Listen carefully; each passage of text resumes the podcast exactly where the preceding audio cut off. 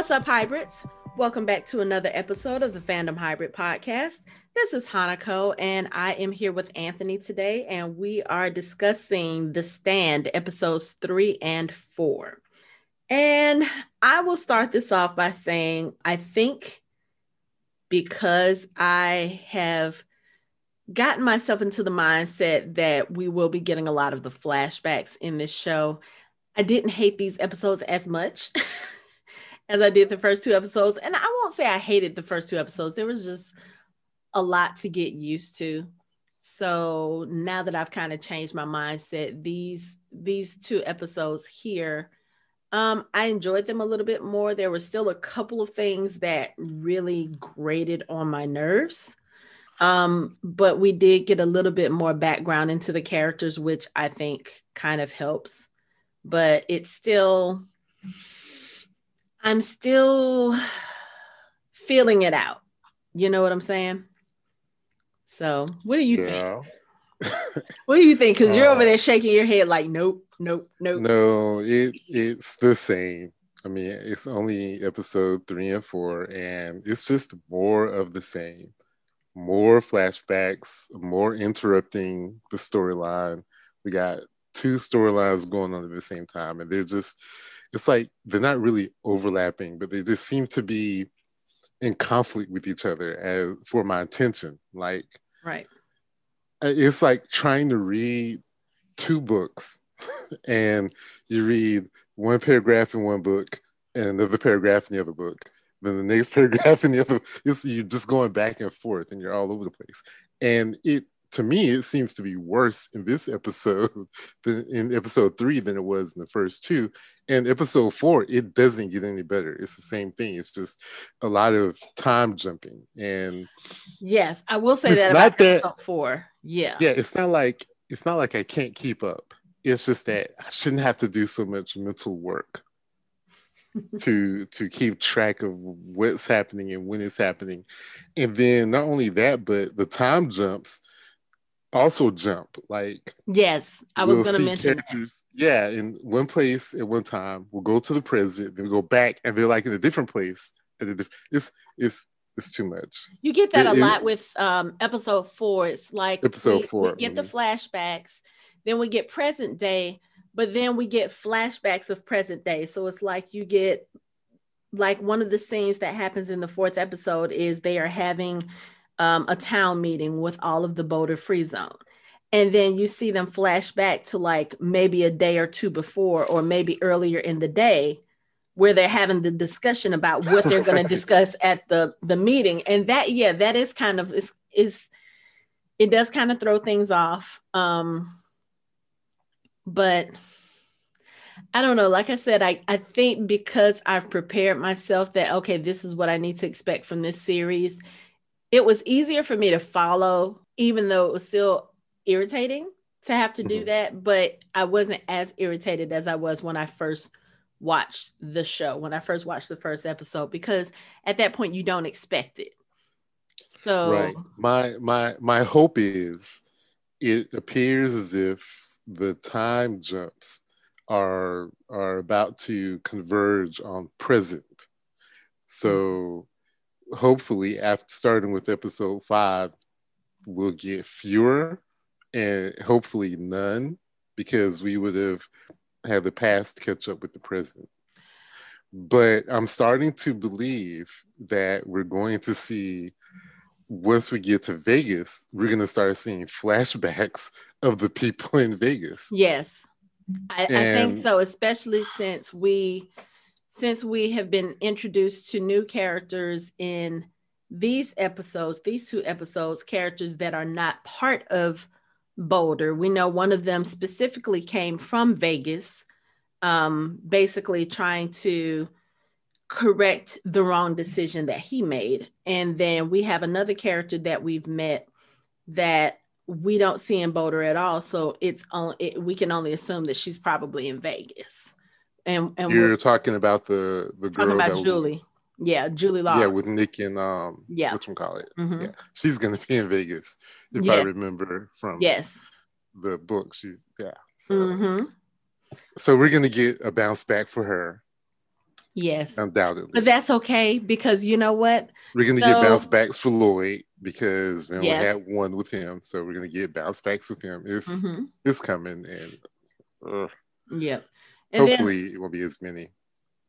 yeah, but but we are gonna we we'll probably see some other uh bounce backs for some of our people as well because as we mentioned we have people who are going to head to Vegas as spies you know and this is this is something that happens in the fourth episode like where they discuss it but we already knew that was coming because it's part of the original story so i'm sure we'll probably see a little bit more flashbacks on those characters maybe but let's talk about some of these flashbacks so episode 3 the actual episode starts back with a flashback of Nadine, and apparently she has grown up in a group home or in foster care, and she's with a group of girls, and they're playing with a planchette game. Which, if you guys are not familiar with what a planchette is, it's kind of sort of like a Ouija board. You use it to, you know, contact the spirits, and then they um, there's like pencils attached to this board, and it spells out or draws out whatever message the spirit is trying to send to you. So of course as kids do they they grab this planchette they start you know playing games asking for spirits to contact this uh, you know contact them. And they are not prepared at all for the response that they get you know the planchette starts moving on its own they think it's one of the other girls playing and they they think it's Nadine because the planchette actually spells out Nadine's name. And so they're, you know, threatening her, oh, if you did this, we're going to kick your butt, blah, blah, blah, blah, blah. And then the planchette starts frantically moving, like it comes off the paper, it goes onto the floor, and it starts doing a lot of drawing. And the girls cannot take their fingers off of this board. So it's obvious there's something supernatural happening happening here.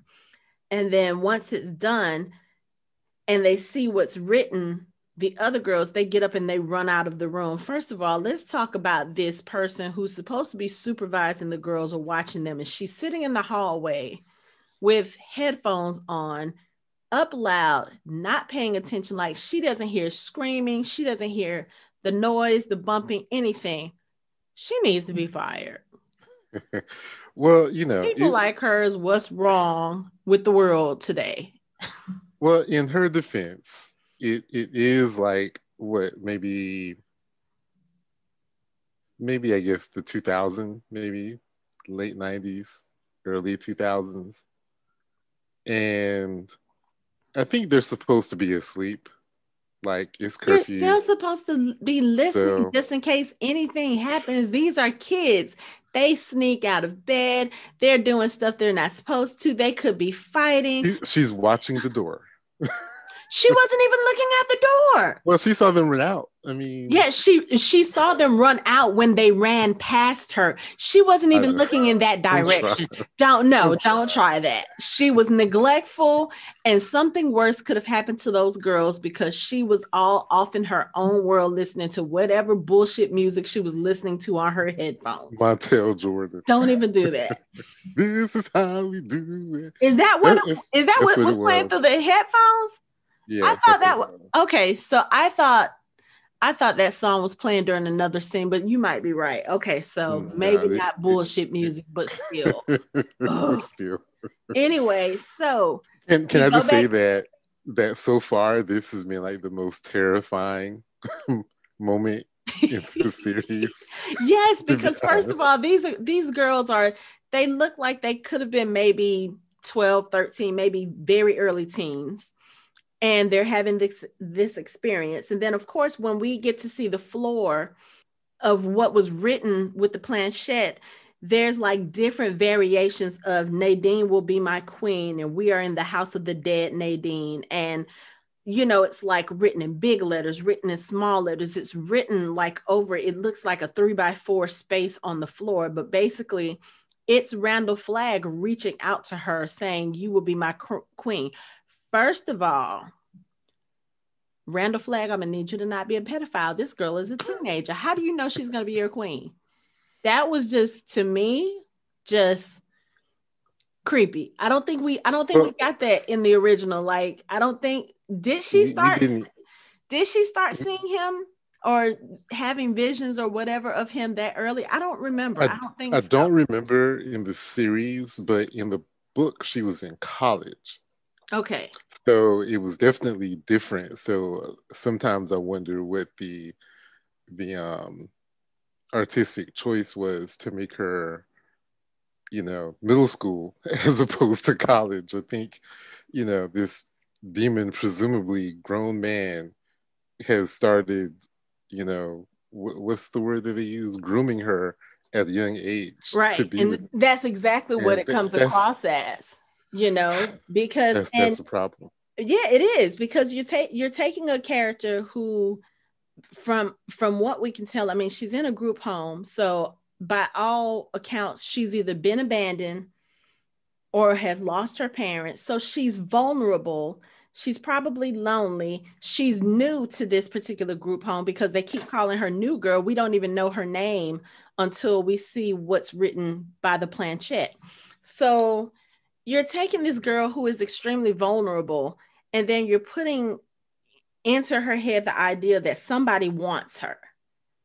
And not necessarily for a good reason but she you know we see a, another we see another flashback of this dream of hers later on in the episode where while she's reading what's been written on the floor you know she feels a sensation and she looks down and flagg's pendant is on her neck and she gives like a, a like a small smile, like she's pleased.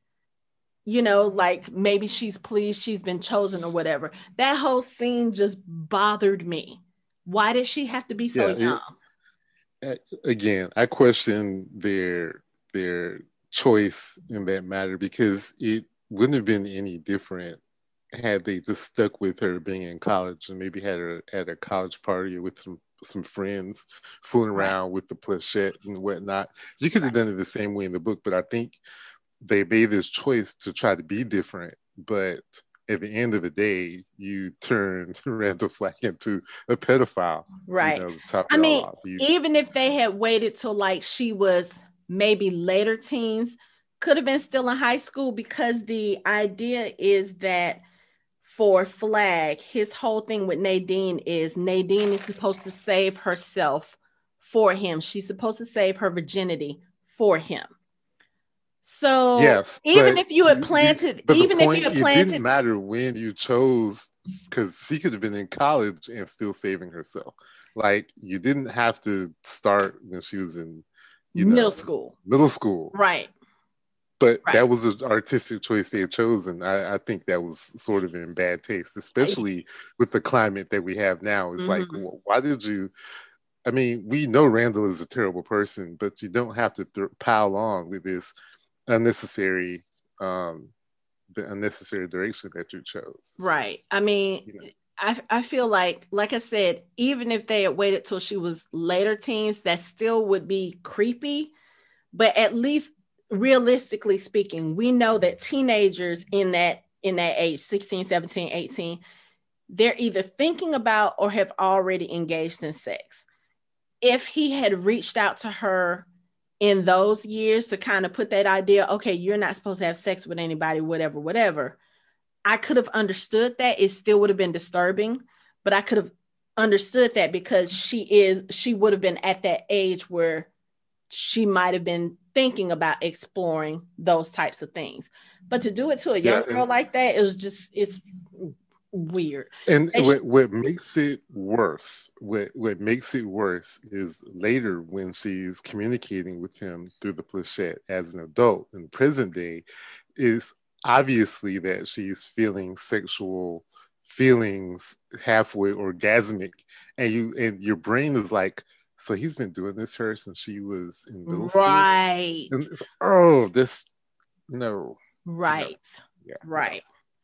So it that just I know that that that it puts you because then you forget about it right after the first scene, and then you're reminded again later, you know, when It's and, I don't even think it's that I forgot about it. It's just kind of mm-hmm. one of those things. That particular scene, you know, we've talked about the fact that for the most part, this story is about the people. It's about the choices that they make and what um, what drives those choices.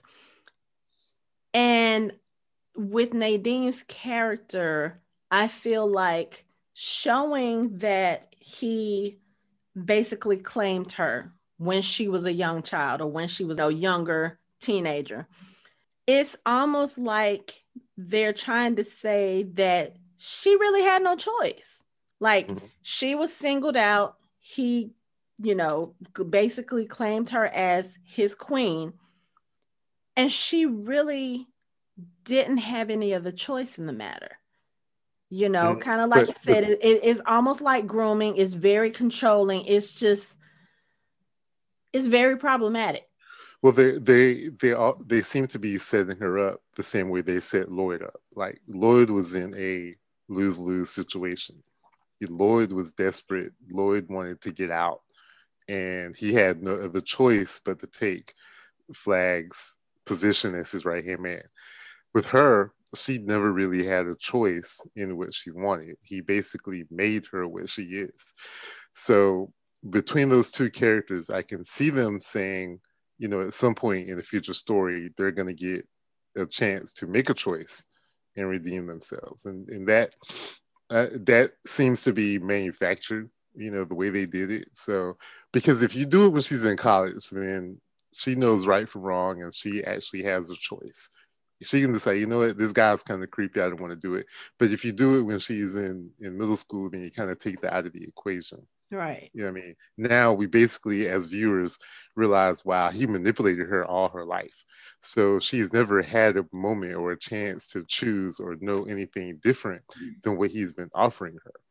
And Lloyd, same thing. Lloyd is in a precarious position where he, if he says no, he has to stay in the prison and munch on this dude for the rest of his life.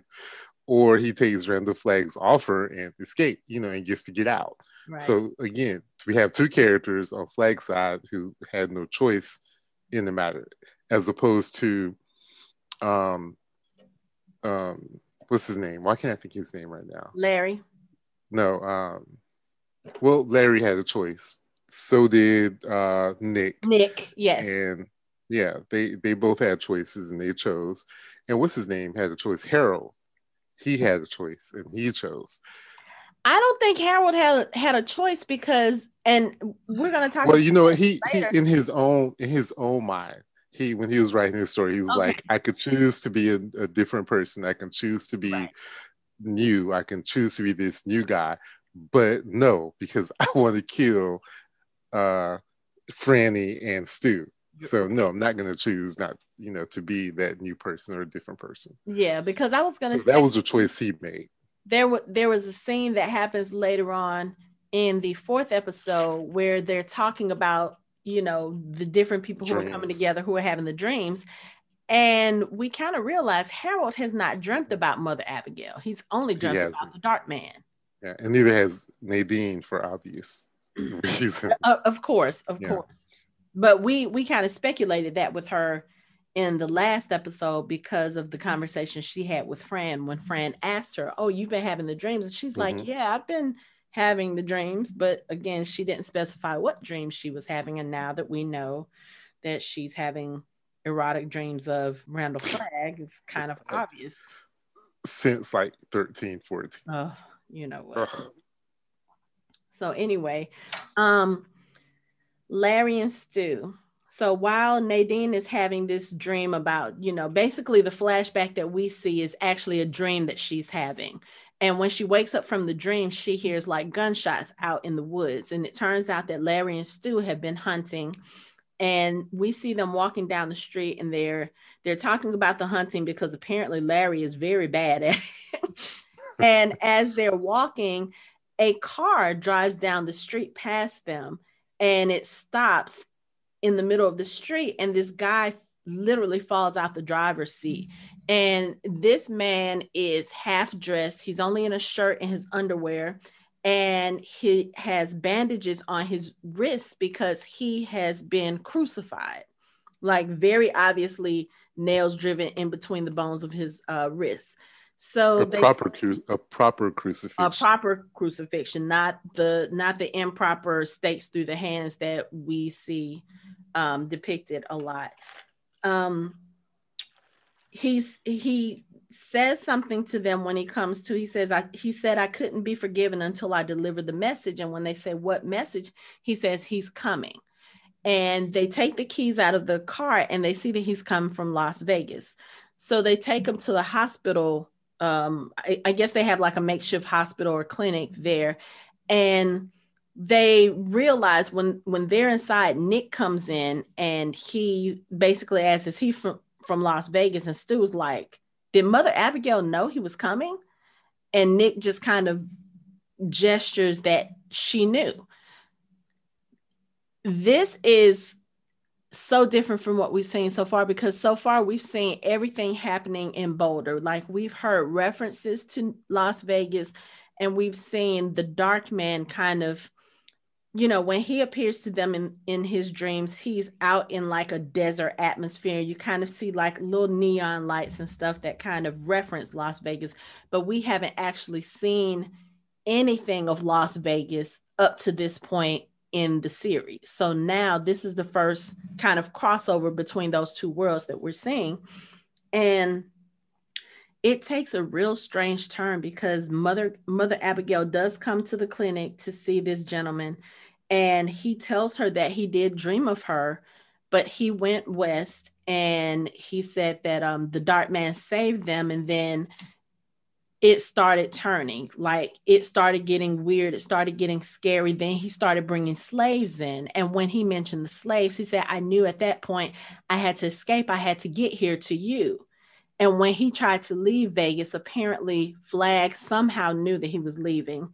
And that was when his people captured the guy, crucified him, and only agreed to let him down if he delivered a message to Mother Abagail. And at this point, Flag, I guess, possesses this guy and gives Mother Abagail his message. And he basically tells her, he says, I have your blood in my fist, oh mother. Pray your God takes you before you hear my boots on your steps. I'm going to blow your house down.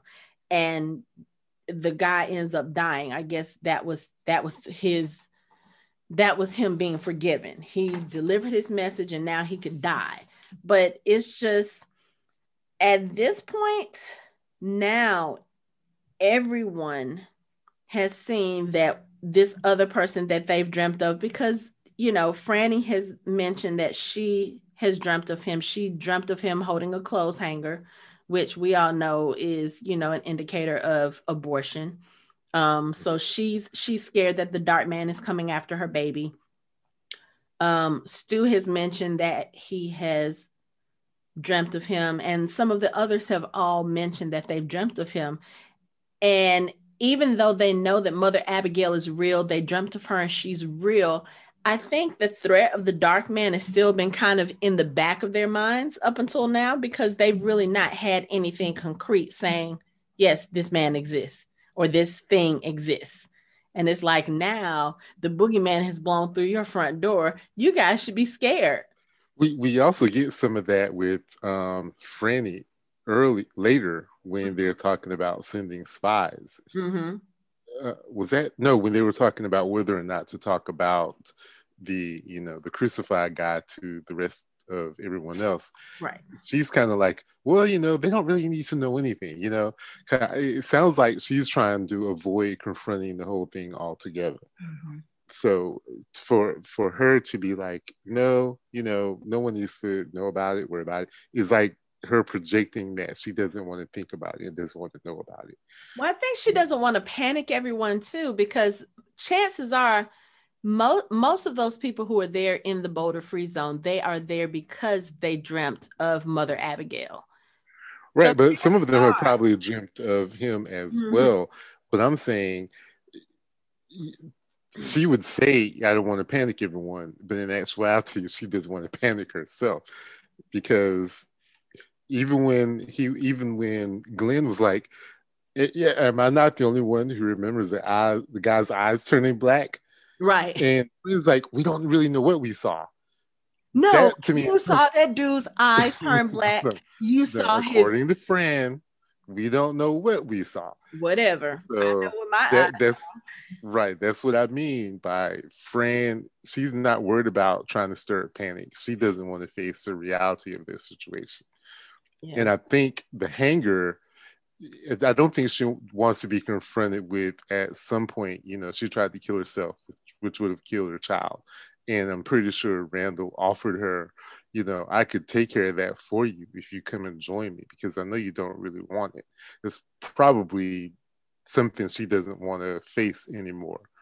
But see, I'm wondering to. if she even knew. Well, okay, yes, she probably did know she was pregnant at that time, but with everything that was going on, I don't necessarily think that it was that she didn't want the baby. I just think that maybe she thought, okay, everyone else has died. Like my dad has died, the whole town has died.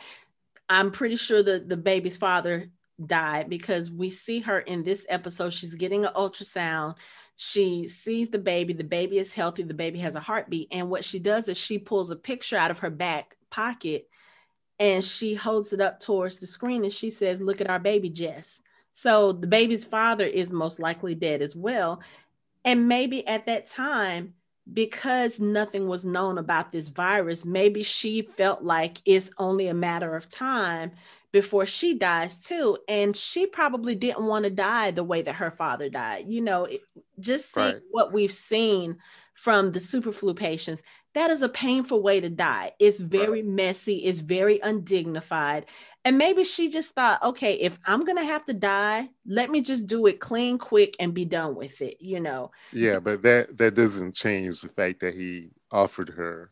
He he probably the reason why he was holding the hanger was to say either A, this is what you thought about doing, or B, I could do this for you and you won't have to worry about the child anymore. I don't I know. mean, I can relieve you of that burden that's that seems to be his modus operandi. It's like find out what that person desires and offer it to them, like he did with Nick.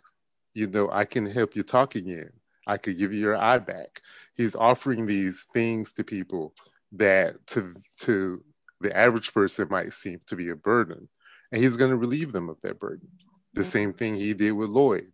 You know, you don't have to eat rats. You don't have to eat that man you just come with me and we can have a real meal. I mean, he he his offer is I will do this for you. You do something for me.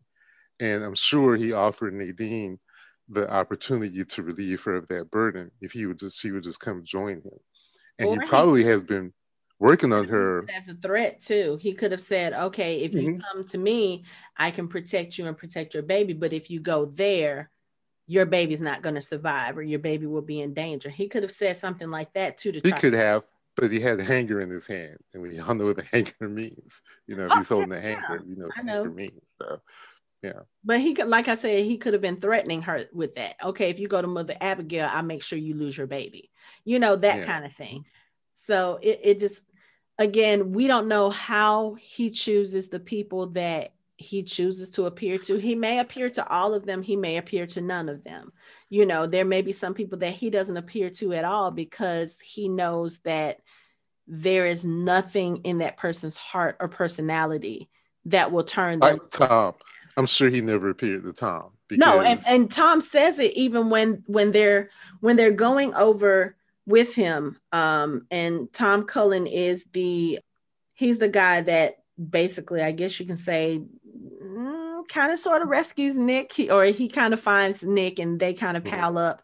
But Tom is developmentally challenged and he has dreamt of Mother Abagail. He says this as much when he meets Nick. But then later on, when they're talking to him about going to spy, he says, I'm supposed to um, tell you guys if I see the guy that you guys have dreamt about. Mm-hmm. Like he very specifically says that. So we know that he hasn't dreamt about mm-hmm. You know. So, but um yeah, I just it, it's interesting to to think about the fact that the people who have seen both, we know that those are people who are probably good people. Even the guy who came from Vegas, the fact that he dreamt about Mother Abagail probably shows that he had some good intentions or he could have been a good person or he was a good person and was like you said with lloyd um, probably just in a difficult circumstance and flagg got him out of it. And so he joined flagg to you know to show his gratefulness for that.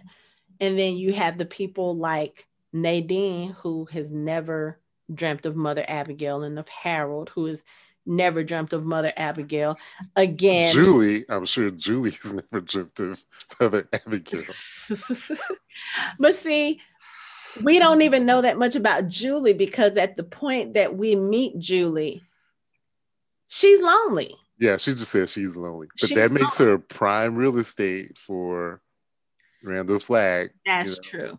And and then, uh, uh, well, okay, let's be honest. And then just the the terms that she uses with Nick and with uh, Tom, Tom. and calling him a retard and just you know the way that she interacts with him, especially once she realizes that Nick can't hear, Nick can't talk.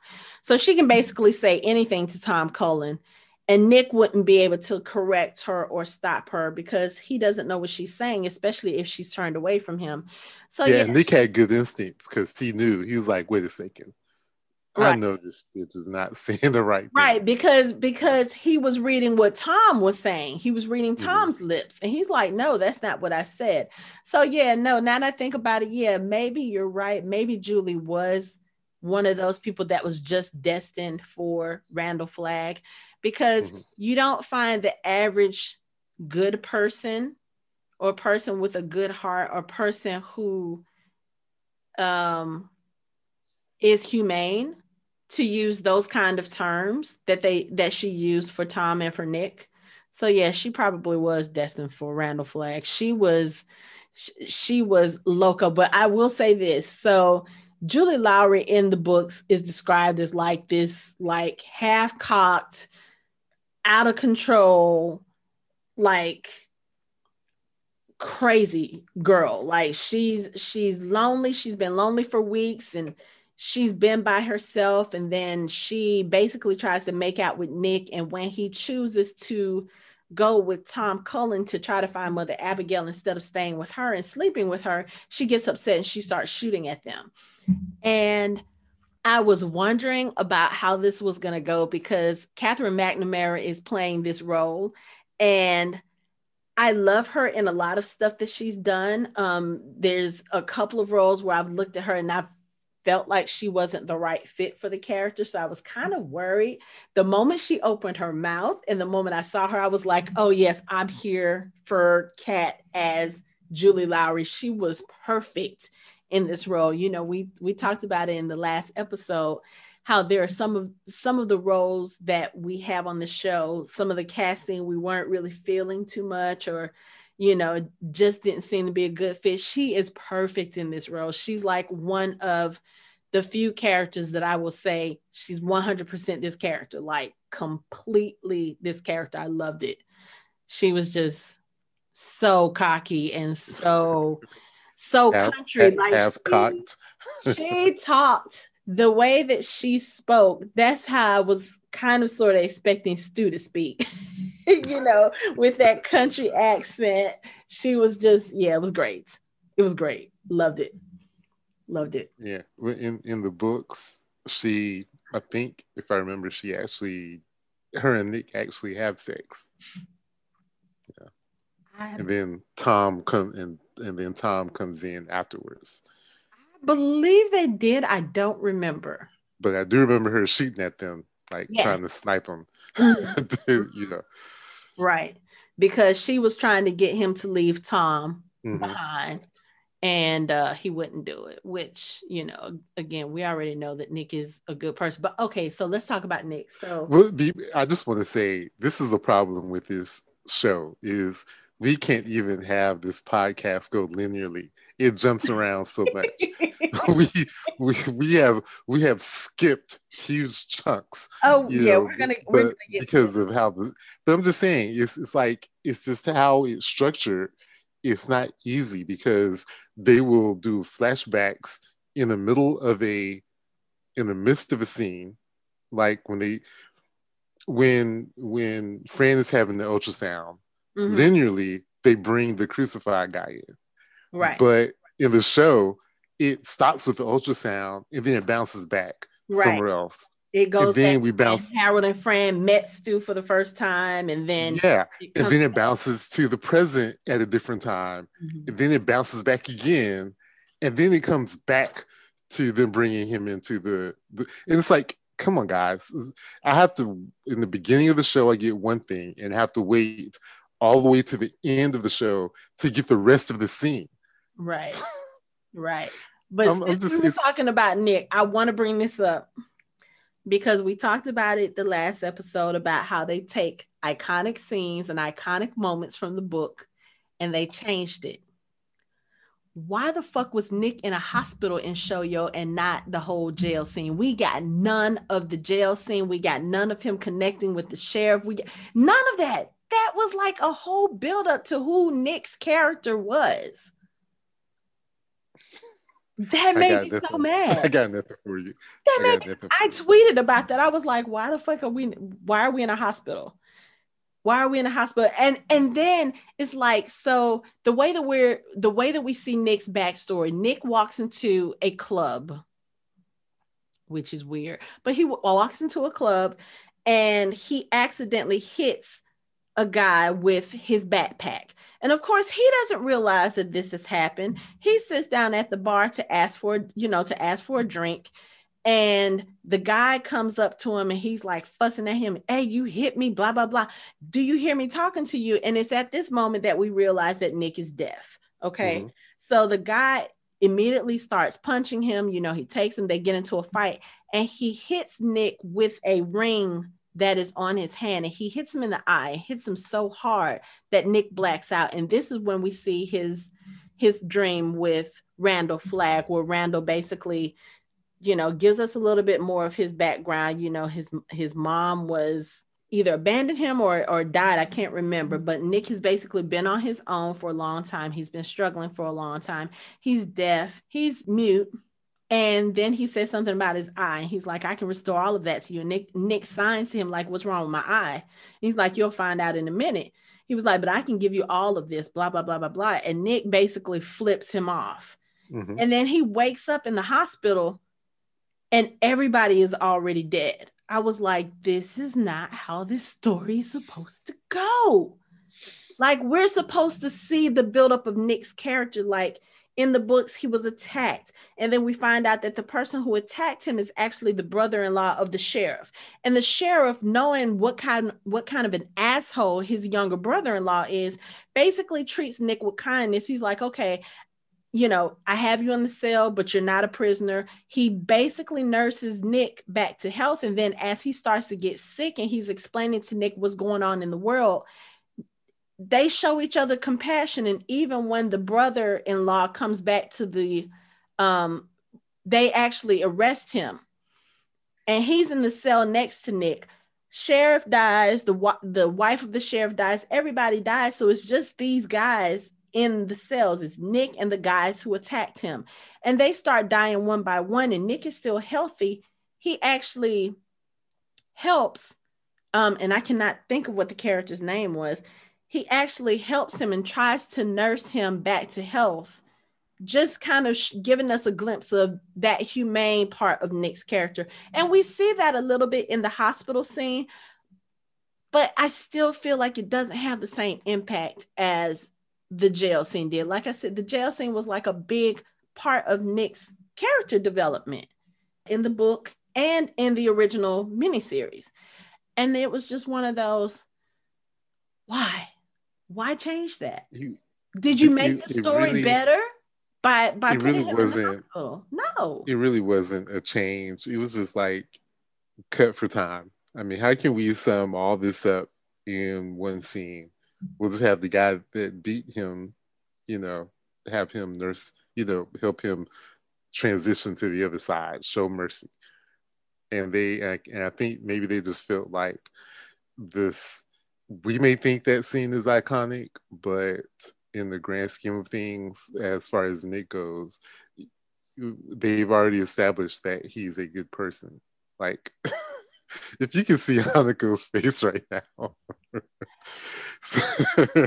I'm just saying, it's it's like when you look at it, okay. All the things that you said about the jailhouse scene was true. But the sheriff dies. He's not important. The people that beat him dies. It's not really important. The important thing is showing that Nick has compassion. Well, they show that Nick has compassion. We don't need all the other stuff. I mean, they, that that to them and to whoever wrote this, whoever decided, you know, I, I think Stephen King was part of the writing team. Eh, just cut that. We we can sum it up in this one little scene, and we have more time to bounce back and forth and tell everyone's past stories instead of you know wasting all this time on Nick because we know who Nick is, and they, they've shown us who Nick is. You know, even Nick's interaction with Tom shows you that he's a compassionate, kind, and caring person. Flipping off Randall Flagg, like I don't need, I, I have a voice. You know, I, I, my eye, I don't really care. Move. I mean, it's. They should have kept it the way it was. Hey, we already had Lloyd in the jail. They, they don't want. They're not gonna want to repeat repeat that stuff. They already did Lloyd. That's how it was written, and that's how it worked. I mean, again, when we watch adaptations of books that we love, we're watching the adaptations because we love the fucking book. We love the original story. So why change that, especially if it doesn't add anything to your story? Hanako, you know, Hollywood has a long history of not having adaptations. And I like... have a long history of complaining about the fact that those adaptations this, make this these, a long make these ridiculous, uncalled for, unnecessary changes. You know, sometimes changes are good, sometimes changes are necessary, and sometimes changes are just because they want to be different. And a lot of the stand tends to be we're going to keep some stuff in but they've already told us up front the end is not going to be like the book. So that tells you right there that their whole goal is to make it different than the book. So it's an adaptation. It's a loose adaptation. Mm. Mm-hmm. and and that that is the direction they decided to go. Think about all the little changes they made uh, so far in these four episodes mm-hmm. from what we know of the book. They've made some minor adjustments to characters, some minor changes, but I think all of these changes have a reason. There's a reason why we don't get Nick in a jail cell with the show because it, it doesn't, it's not going to contribute to the end that they have in, in sight. Just like Larry not being in the Lincoln Tunnel, that is something that they said, you know, it's better if we put him in, you know, the sewer, his, his shit water with rats you know, we, we're going to do that instead because who knows? Maybe they have something else planned about a tunnel. I, I mean, I really don't know what, what these these choices make no sense. So the simplest explanation is they only chose to do it to make it different. That's the only reason. We're just going to make it different. Nice. We're not going to give everyone what they want just because these all these hundreds of millions of people have read the stand we're not going to give you a real adaptation of the stand. We're going to give you something different. And stephen king is sitting there like oh yeah if i could have changed that ah, this is how i would have done it. And so they do it. You know why didn't we get kareem abdul-jabbar walking around yelling there's a monster. The monsters are coming. They they put a disembodied voice way right. off in the distance. right exactly. But what is no what is there's nothing more iconic than Kareem Abdul-Jabbar walking around saying, the "There's monsters coming. The monsters are coming." I'm, I'm, I, I didn't like that choice. I consider that iconic, but it's not in there. Yeah. instead, we got a man in a hospital gown right. and potato chips talking about how he was going to streak in Yankee Stadium and jerk off on home base. Like but that is, that is what we got you know, but we don't get the iconic the the monster because then you set it up because when I know we're going back, but when Larry was with uh Rita, Rita. Mm-hmm. And, and, you can hear him outside of the window yelling, "The monsters are coming!" Right. I'm, I'm just saying, but you don't you don't give it to us. You know, I don't know. Maybe LeBron James wasn't available, but you just say, give, give us something. You know, but they don't want to give us that iconic scene.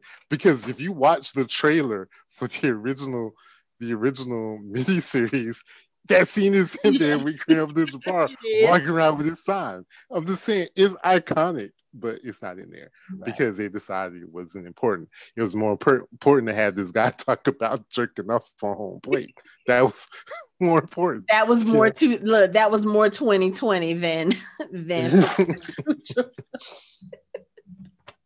Again, they. I heard something today like if you want to change something just for the sake of changing it, then it's not really worth changing. And it seems as though that's the direction they're taking.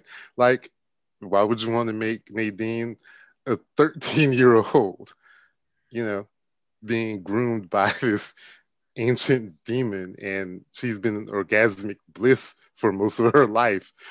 That's just terrible and disgusting. But that was a choice you guys made.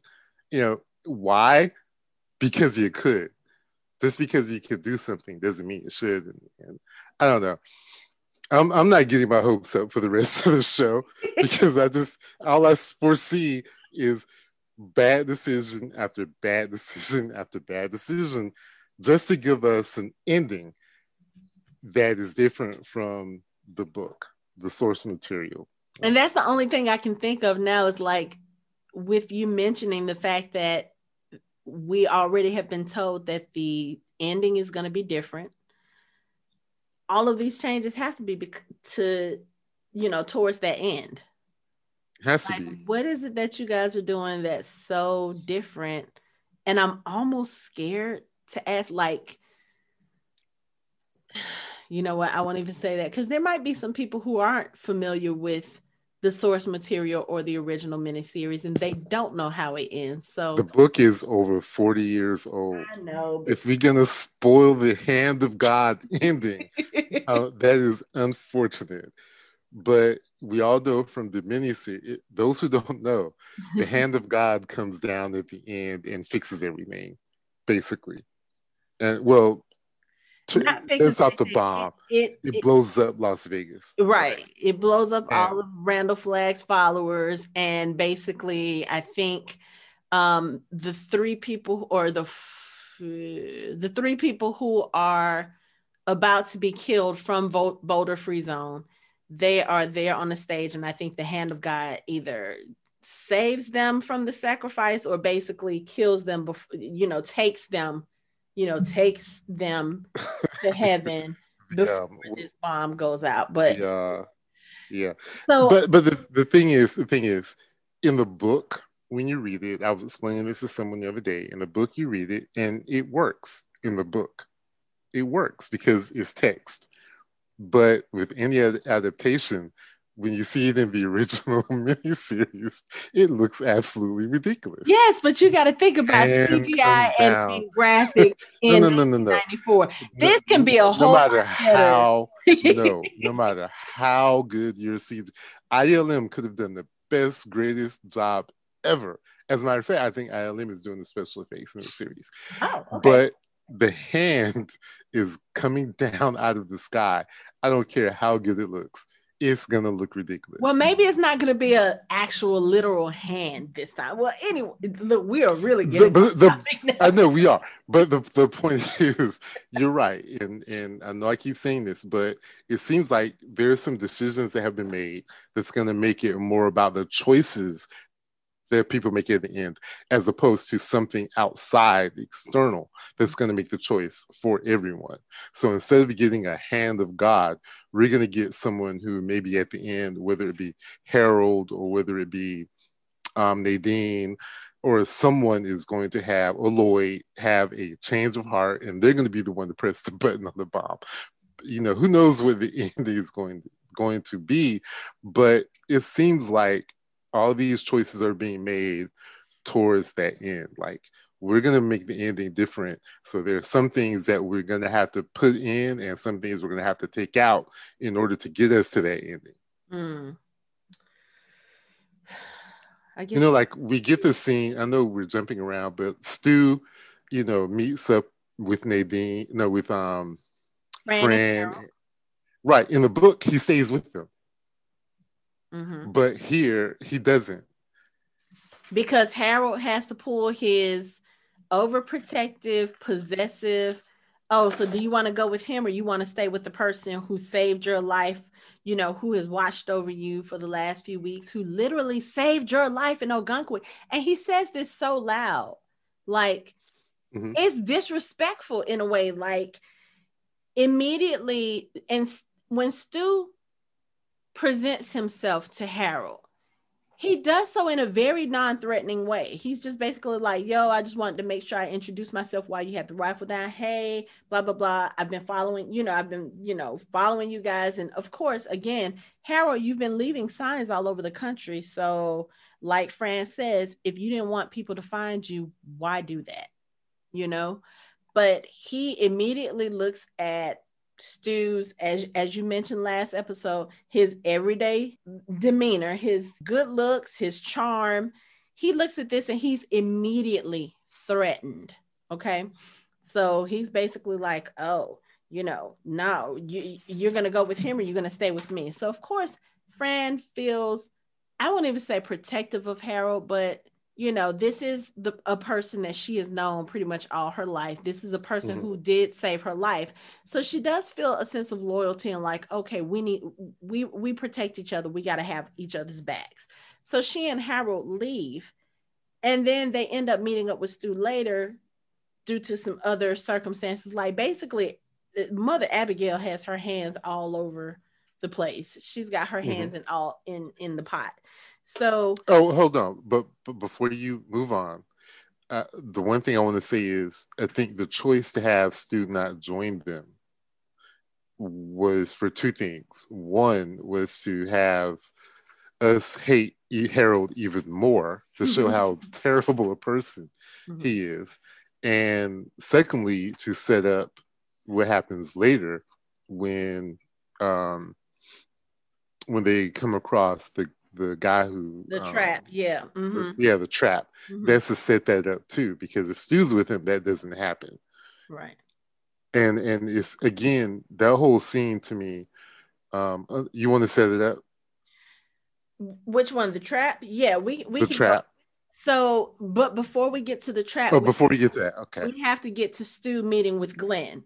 So Mhm. after Stu and Fran and Harold they part ways, Stu is just walking and he comes across a dog, which is the first animal I think we've seen since this whole thing started.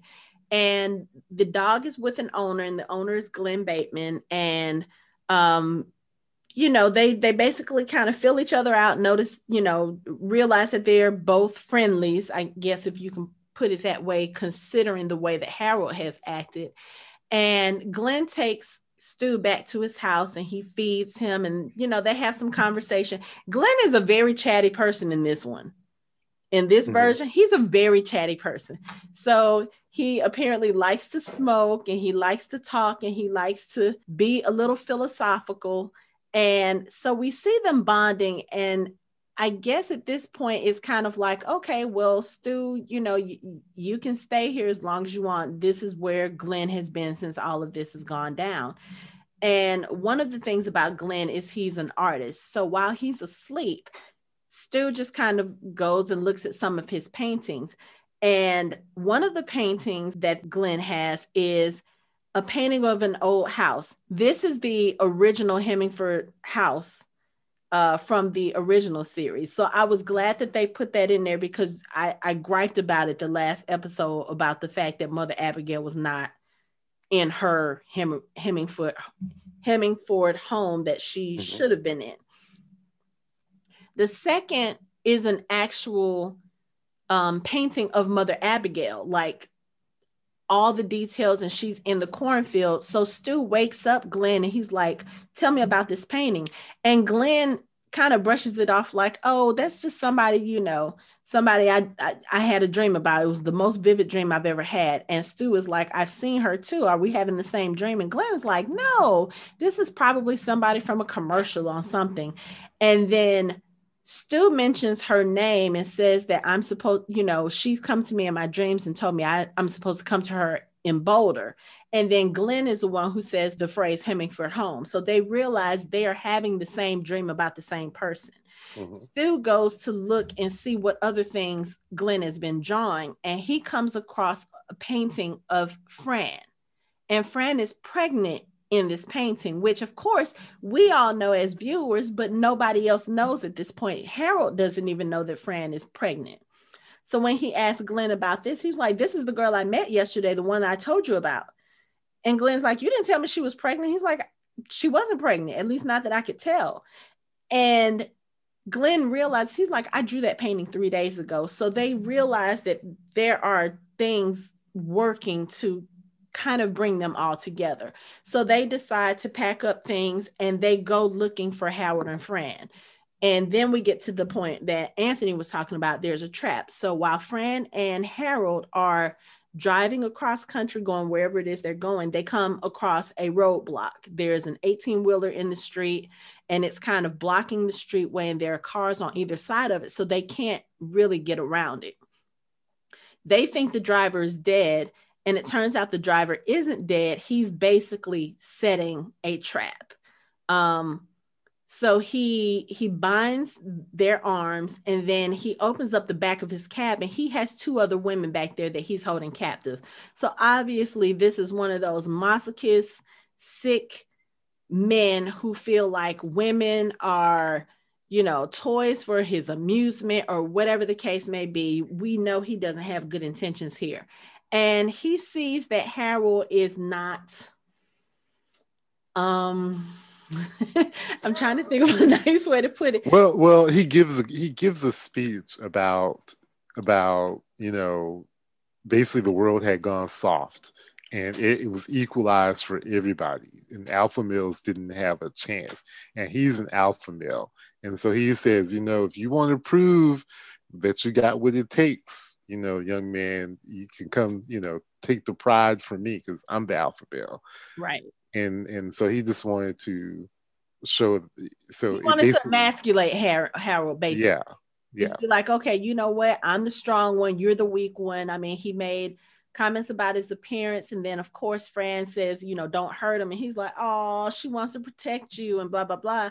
So he commences to beating Harold up. Okay. And Harold gets in a good throw, he gets in a good punch, but of course, Harold is not a fighter. No. And this dude looks like he's been in a couple of fights. So he basically kicks Harold's ass. Okay.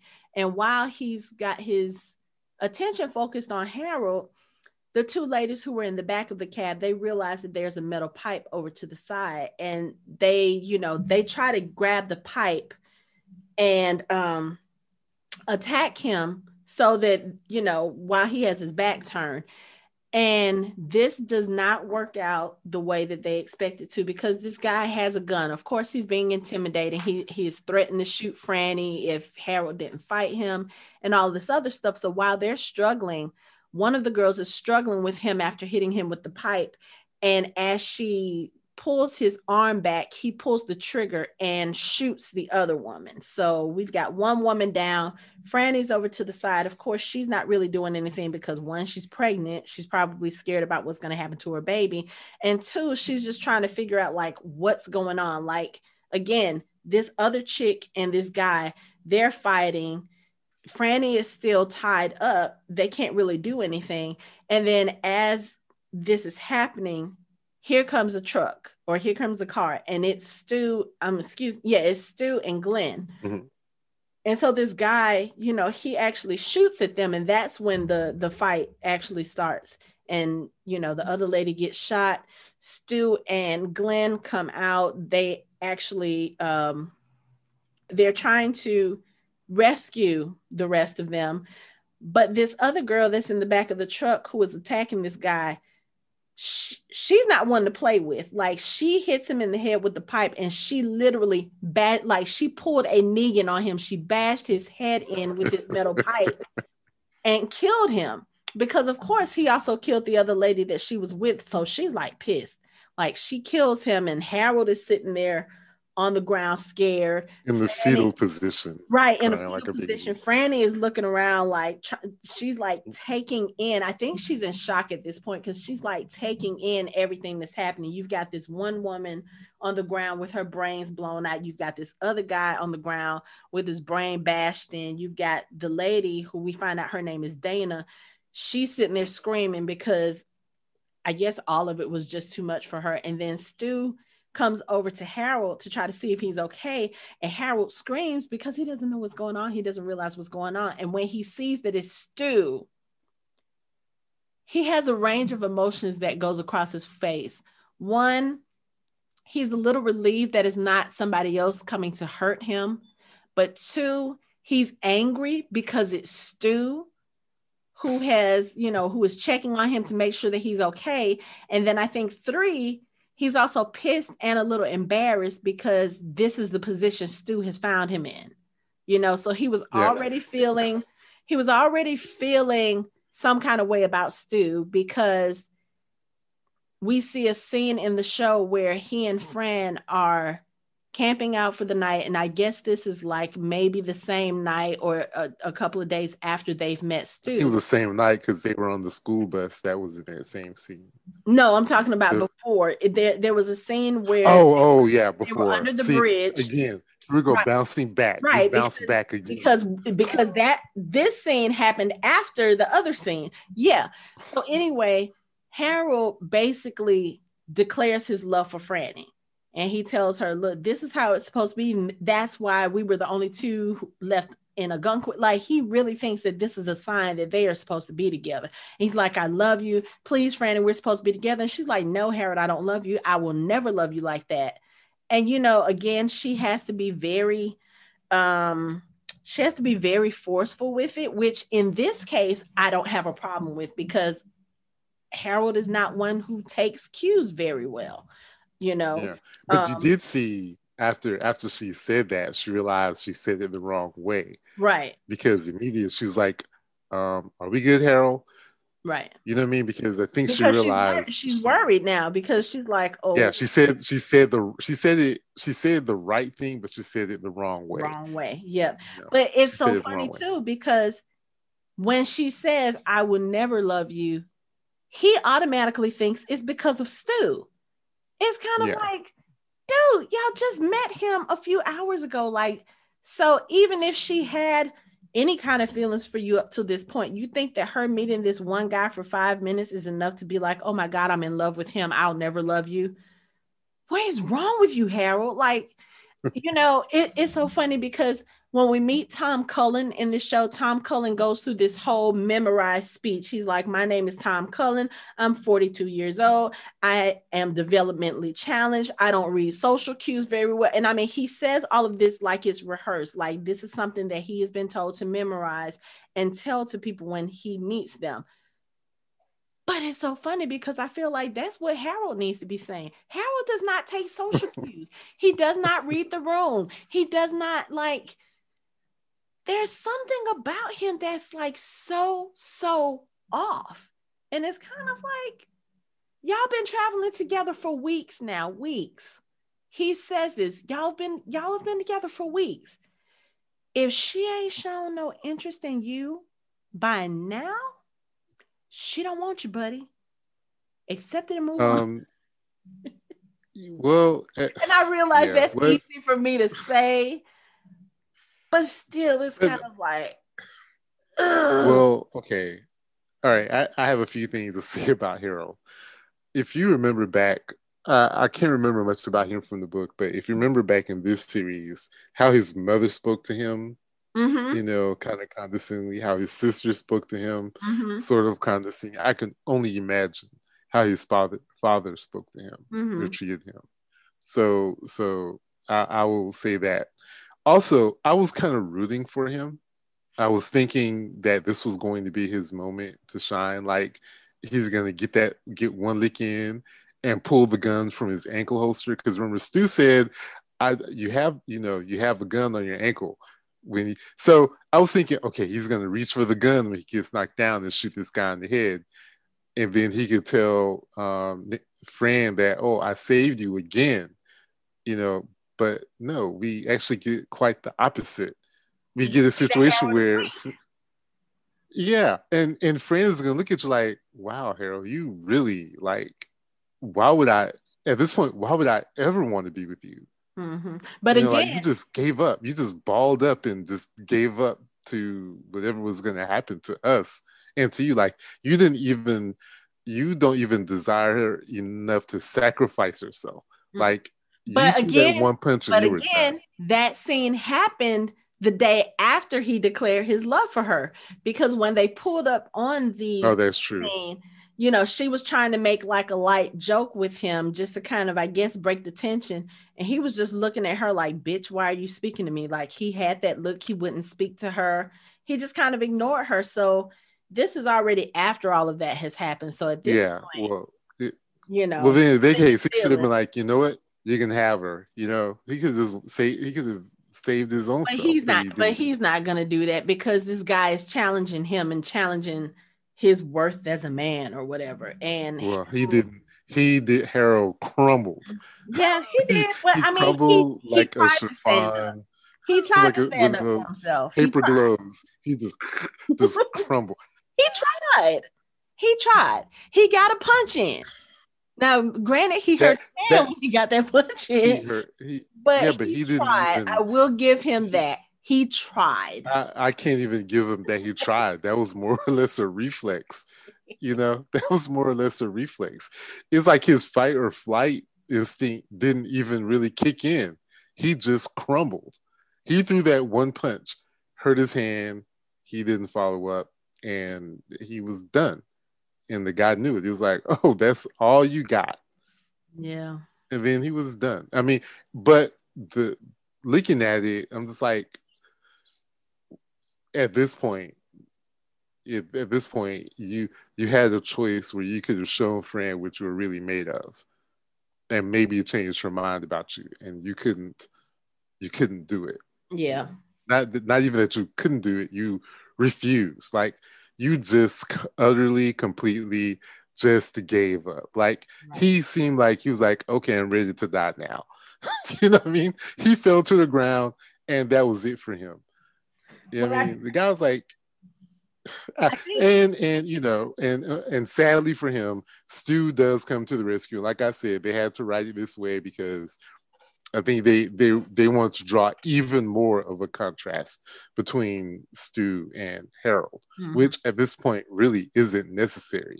Right. Again, I would have sacrificed this scene for you, and they could have had the jailhouse scene with Nick. Yeah, you know, it was almost they could have found another way to introduce um what was her name? The Dayna. the girl that Dayna. yeah, they could have found another way to introduce Dayna. I'm just like whatever guys. It it, it seemed like one of the it, it it again it's a manufactured circumstance to to put us somewhere where we already know we're going. We already yeah. know how bad Harold is. We already know Stu's the perfect man. You know, we already know we, we're gonna learn later that Dayna's a badass. I'm just like, but so what is the purpose of this scene? Well, I think the purpose of the scene was, in fact, to show us that Dayna is a badass because she ends up being one of the people who agrees to go and be a spy in Vegas. And Fran is the one who nominates her for that position. I think because of what happened that day, she sees that Dayna is a person who is strong. Dayna is a person who can handle herself. So I think that was the purpose of the scene, but it's kind of like you threw a couple of different things in with this scene. So you're showing us that Dayna is a badass and that she can fight, she can handle herself. You're showing us that Harold is weak, Harold has no spine, and he's basically a coward you bring Stu and Glen in, and I think they did it with both of them so that supposedly the focus isn't on Stu in this moment. Like it wasn't right, Stu and that, that's why it wasn't. It wasn't. It wasn't Stu and Glen to the rescue because Dayna had already rescued them. Right. Yeah. But you know, time Stu and Glen also, got there, it was over. Right. Right. but you know, I think you also have Glen in that scene so that the focus is not just on Stu because if you think about it, when Stu reached down for Harold and Harold turned over, he sees Stu, but there's also Glen in his vision in his visual as well. So it's not necessarily, oh, Stu found me like this, is both of these guys. So in a way, that can be a good thing because you can't say that Stu saved me. You know, these both of these guys came and you know kind of gave enough of a distraction that they were that Dayna was able to kill this man. But at the same time, now you've got not one person but two people who are looking at you cowering on the ground and thinking, "Oh my God, what a what a coward," you know. But then they fix that in the next scene because we get the scene where they're all together and they're they're talking about the fact that they've all been having these dreams of Mother Abagail and Stu tells them their plans to go to Boulder. And he's like, We want to see if you guys want to come with us. And Fran makes the comment to Harold, I wonder why we didn't realize that we were having the same dreams before. And mm-hmm. Harold gives her that look, and that's when we realize Harold is not dreaming about Mother Abagail. That's why it was never mentioned. He's not having those dreams. But then later on, Fran can't sleep and she goes out, and Stu is out there. You know, they've built the fire and they start having a conversation. And she confides in him that she is pregnant, something that she has not told anybody else except for her father. And she says as much. She's like, My father is the only person who knew. So that means that everybody died before she couldn't, she didn't even have a chance to tell the, ba- the baby's father. He doesn't know. Mm-hmm. Harold didn't know, but at this point, Harold overhears the conversation. So here it is again. This girl that you love, that you've been traveling with for weeks, has not told you anything about herself or this big thing that she's holding on to. And she tells a stranger that she met the day before. So yeah, now you can kind of see like they're playing, they're laying it out for us now why Harold has so much hate for Stu and Fran in the first episode. Like now we're starting to see it. But again, y'all could have gave this to us earlier and then built up, you know. Yeah, yeah, yeah, yeah.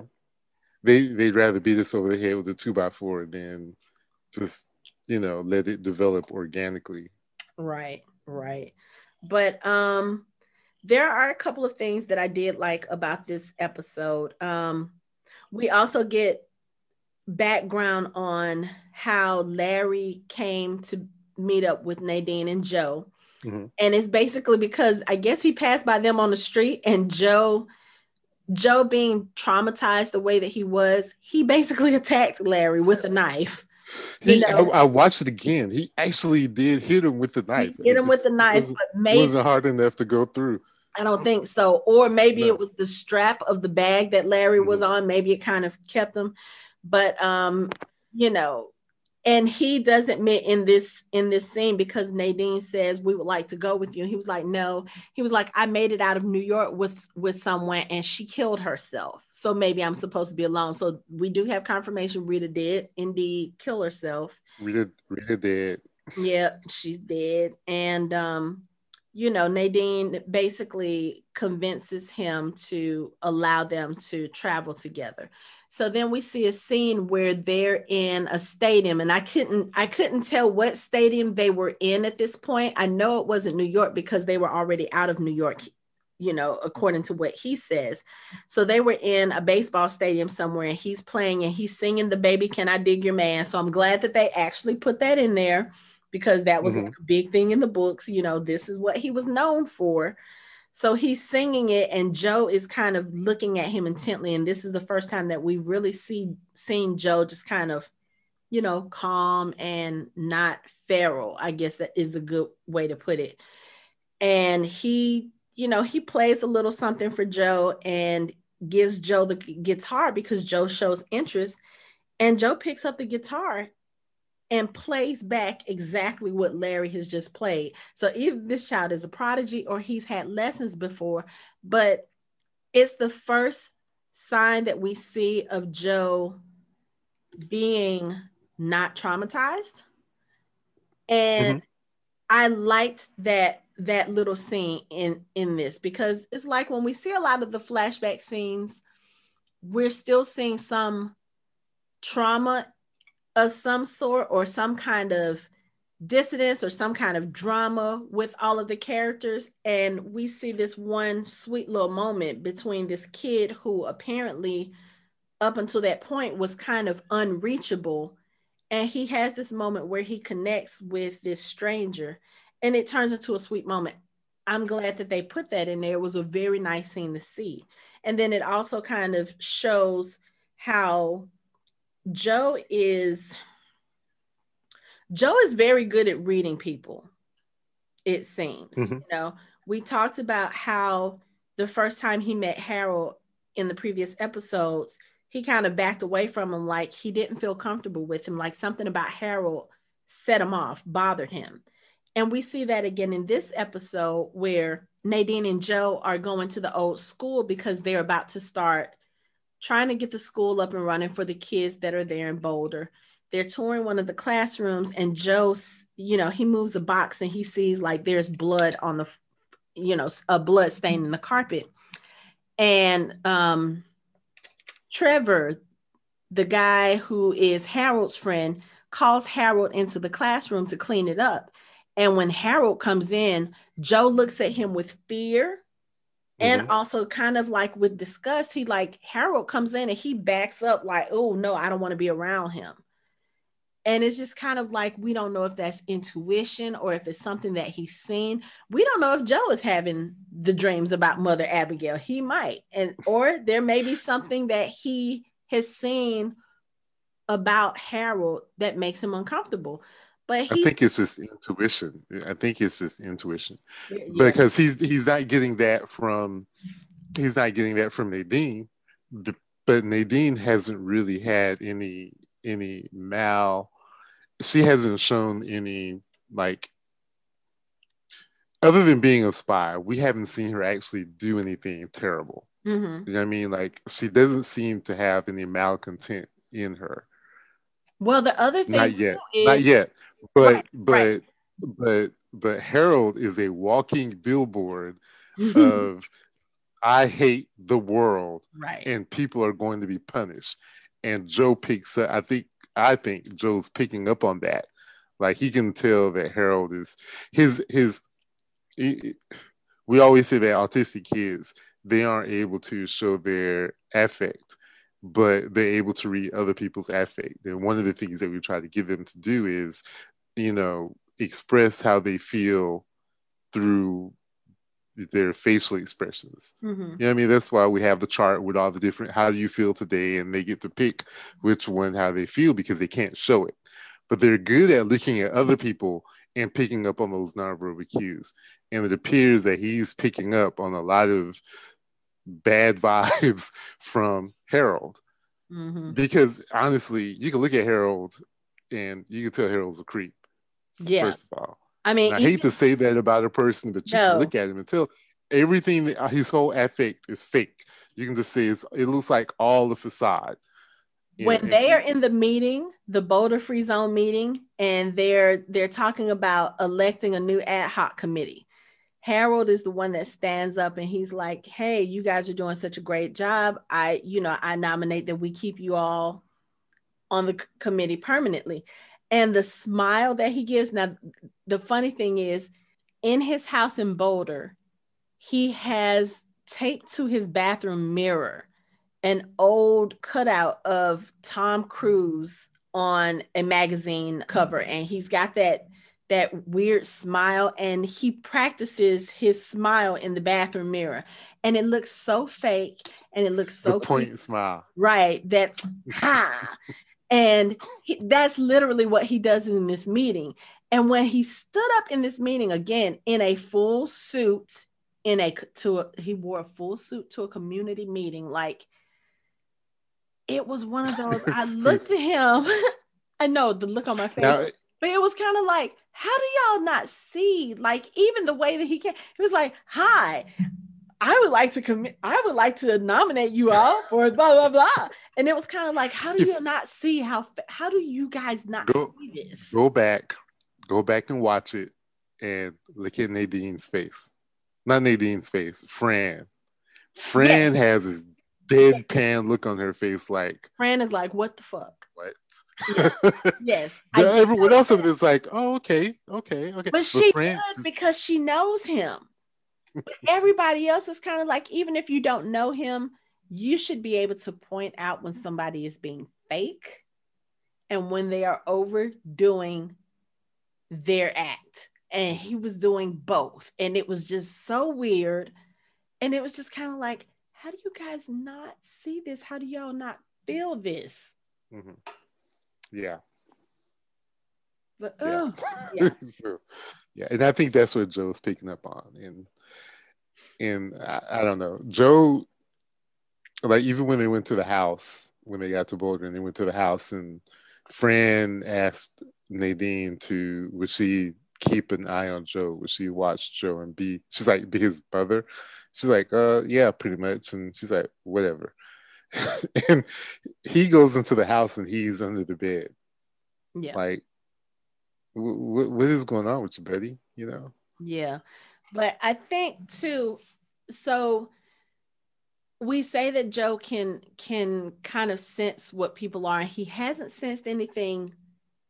I won't say anything wrong about Nadine, but he doesn't seem as comfortable with Nadine, I would say, as he does as he seems with Larry.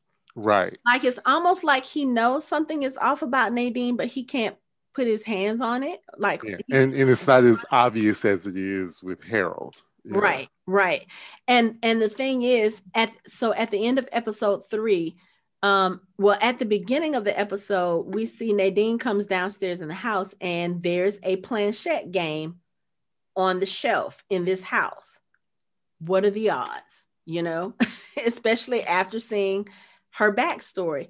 So towards the end of the episode, she pulls the planchette down and she starts to mess with it. And this is when she steps into the dream world where she she actually talks to Randall Flagg. And she tells him that she doesn't like it in Boulder because she can't feel him there. And I think maybe that's one of the reasons why Joe doesn't suspect anything with her because she doesn't feel Randall Flagg so she's not acting as if she's under his influence like I think Nadine probably could be a good person or could have been a good person, but she already has it in her mind that she's earmarked for him, you know. Mm-hmm. And like you said, that whole little scene with them, it comes across as very um very lustful, very erotic like she's basically telling him i'm lonely. I want to be with you. I want to come to vegas. And this is when he tells her no i need you to be my eyes in boulder. And then he also tells her i need you to kill the old woman and the five people she put in charge. So basically he wants her to kill mother abagail nick glen fran stu and larry. And he mm-hmm. said i have a weapon for you. You just have to go and find him and he says, but tend to the kid and breaks the connection. And she comes to, and Joe is standing there staring at her. And, you know, she's trying to play it off, and he's looking at her. And then he looks down at the table, and his face changes. I didn't notice it the first time I watched it, I noticed it the second time. It's almost like he saw what was written on the paper and his face changed like what are you doing and he's a little bit skittish with her when she tries to take him out the room, you know, away from there, because the planchette has written Harold Lauder on the paper. So apparently this is this is Flagg's plan. He's gonna have Nadine use Harold to do whatever damage he's gonna do in Boulder. And we find this out in the next episode because when Harold comes back to his house from the Boulder Free Zone meeting, Nadine is waiting for him at the house. And they go inside, and she basically goes into this slow seduction of Harold. She, she throws herself at him. She throws herself at him, but she also tells him that this is what Randall Flagg wants. He has picked you out. He wants us to work together. Um, he wants us to destroy Boulder. He wants us to kill these people. Oh, and by the way, um, I know you're a virgin. I'm a virgin too. You can't have sex with me, but we can do anything else. And this is what he wants. So basically, again, Randall Flagg is exploiting a weakness in someone to bring them over to his side. And it's like, she doesn't even have to say much. Like she literally gets in his lap, she gy- gyrates once, and it's all over. He's done. it's all over for him. He's like, "I'm sorry," and and oh, she's like, "Oh, you don't have to apologize." She she didn't want anything anyway from him, so she, she didn't because when when it happened, but she was kind of irritated though. She was irritated because when when it happened, she kind of rolled her eyes above his head as she got off of him, and she was like look, just figure out how to kill them. And she gets up and she walks out. it was just like, that was probably the worst experience ever. It's probably good for him, but yeah, I mean, it, it's just so we already see that this is going to be the start of the partnership that supposedly will bring Boulder down. And mm-hmm. well, since we're in episode four, you can go into we can go into what his, you know, what, how he comes up with his plan. Yeah.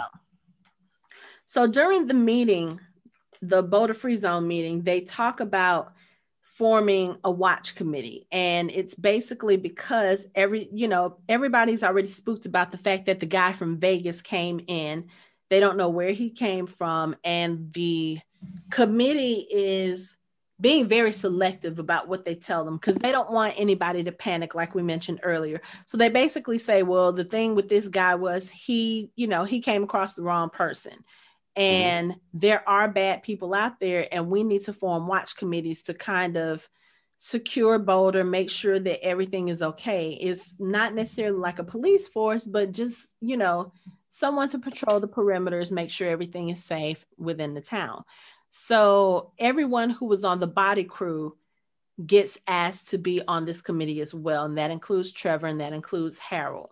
So while they're being given their little uniforms the next day, Harold reaches into his pocket and he pulls out a brochure. And it's a brochure for one of the park services there in Boulder.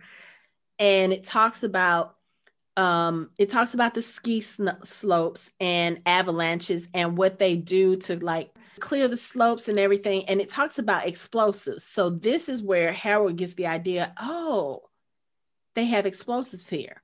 We're going to blow up the place, you know? And he eventually goes to this place, him and Nadine.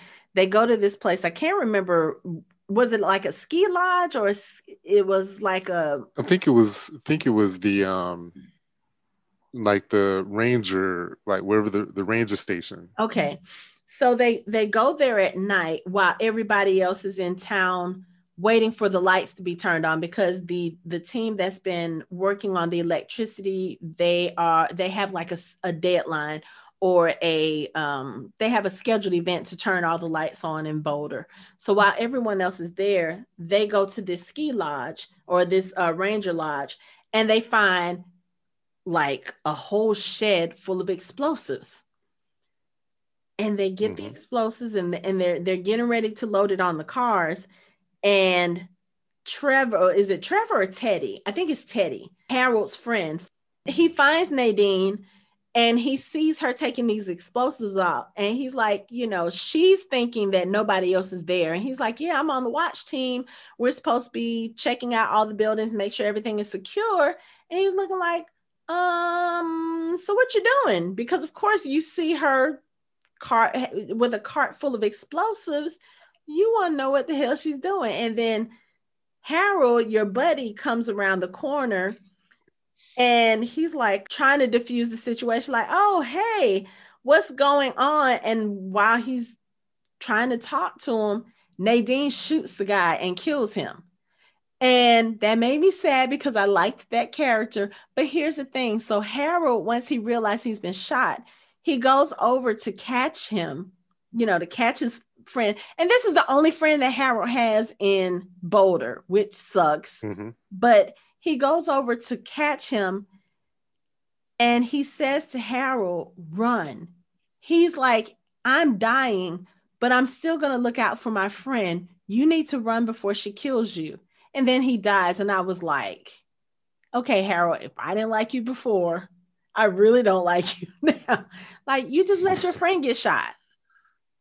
Yeah, and There's and no but the thing redemption is, for you now. I think I want to say I think Teddy was his name. I think Okay, yeah. Teddy, Teddy. I don't think Teddy realized that he was with him. I think Teddy that he was with her. I think Teddy thought that he stumbled across the lights just like he did. Mm-hmm.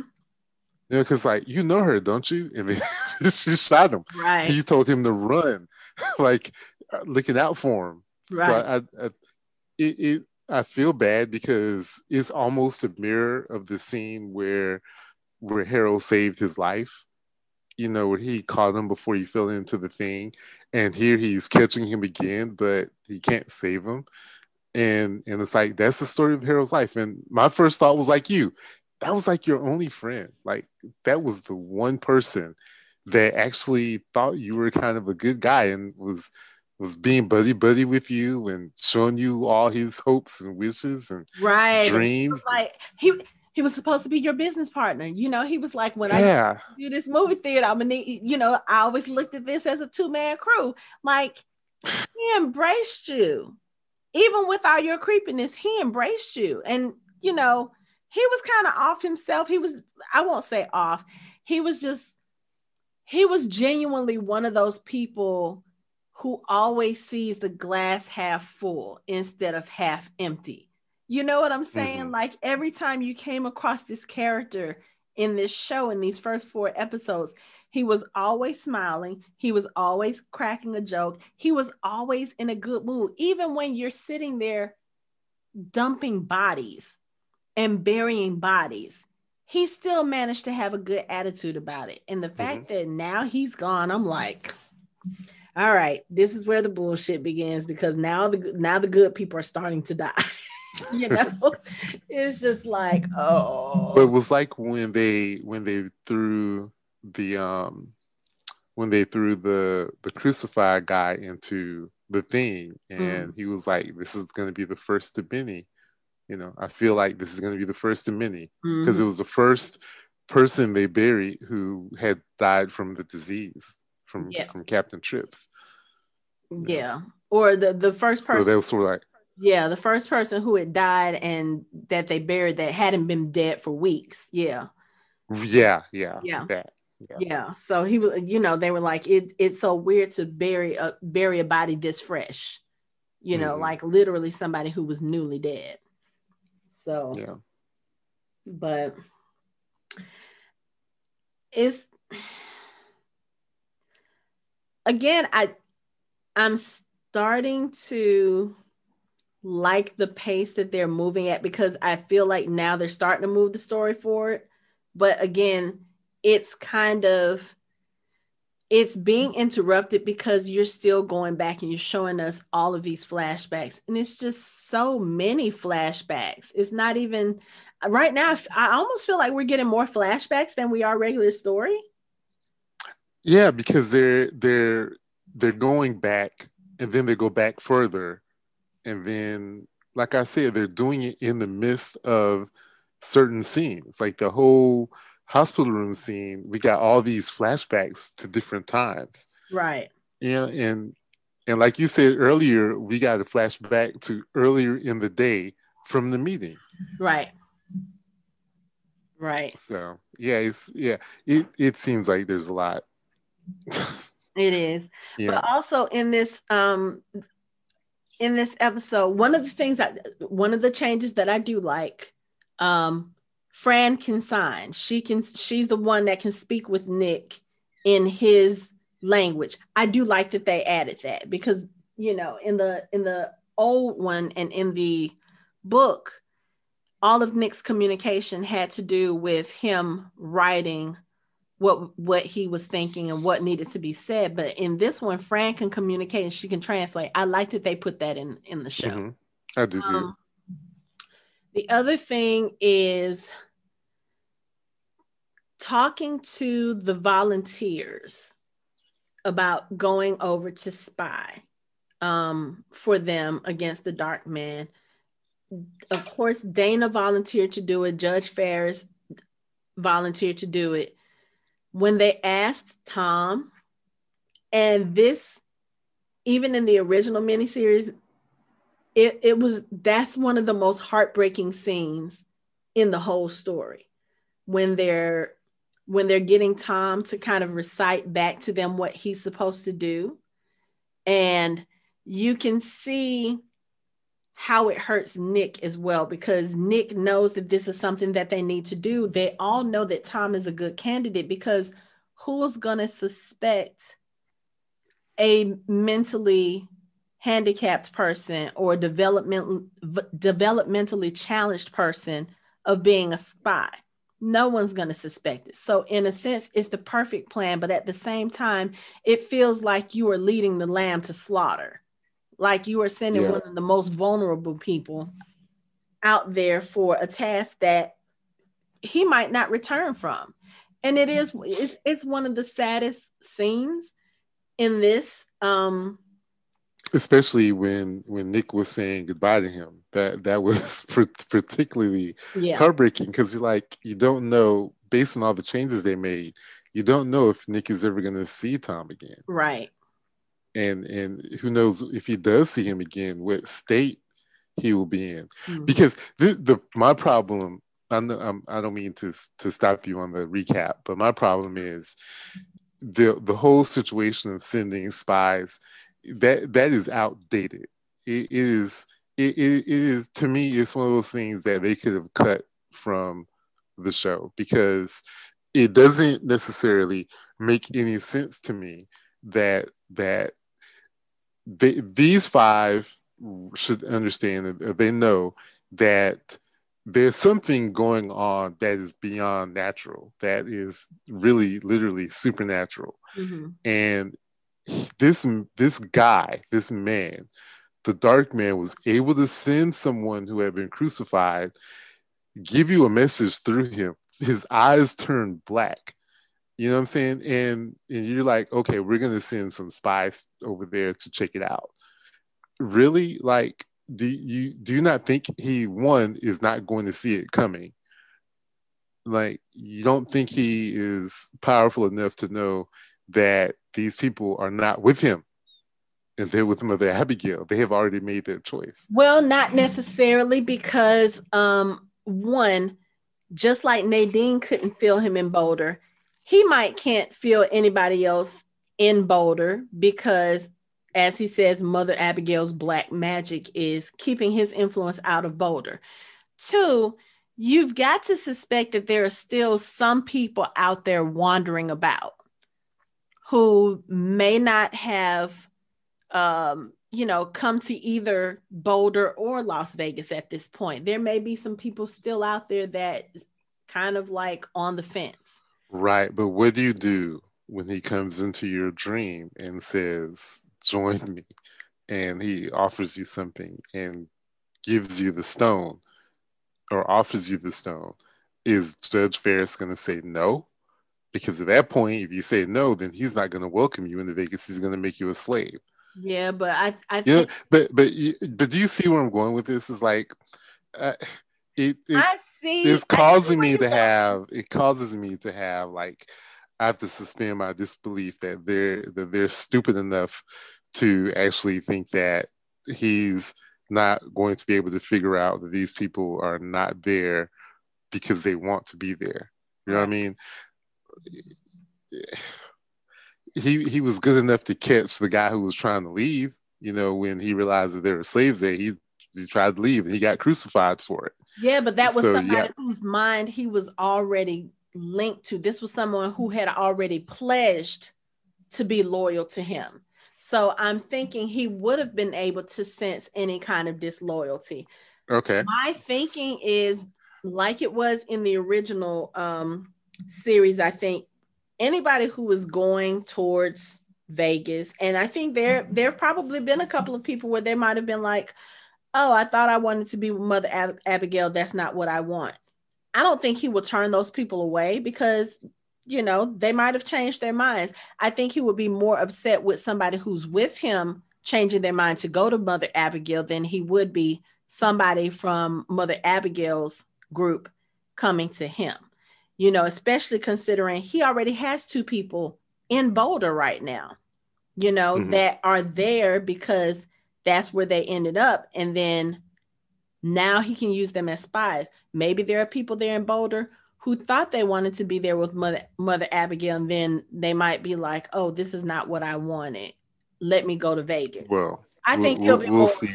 We'll see yeah. how it plays out. Yeah, we'll see how it plays out. Yeah, He's, I I don't know. I think I don't know. We'll see because I don't know. I I want them. I want it to be done differently than this. Will be something that I wouldn't have mind them changing.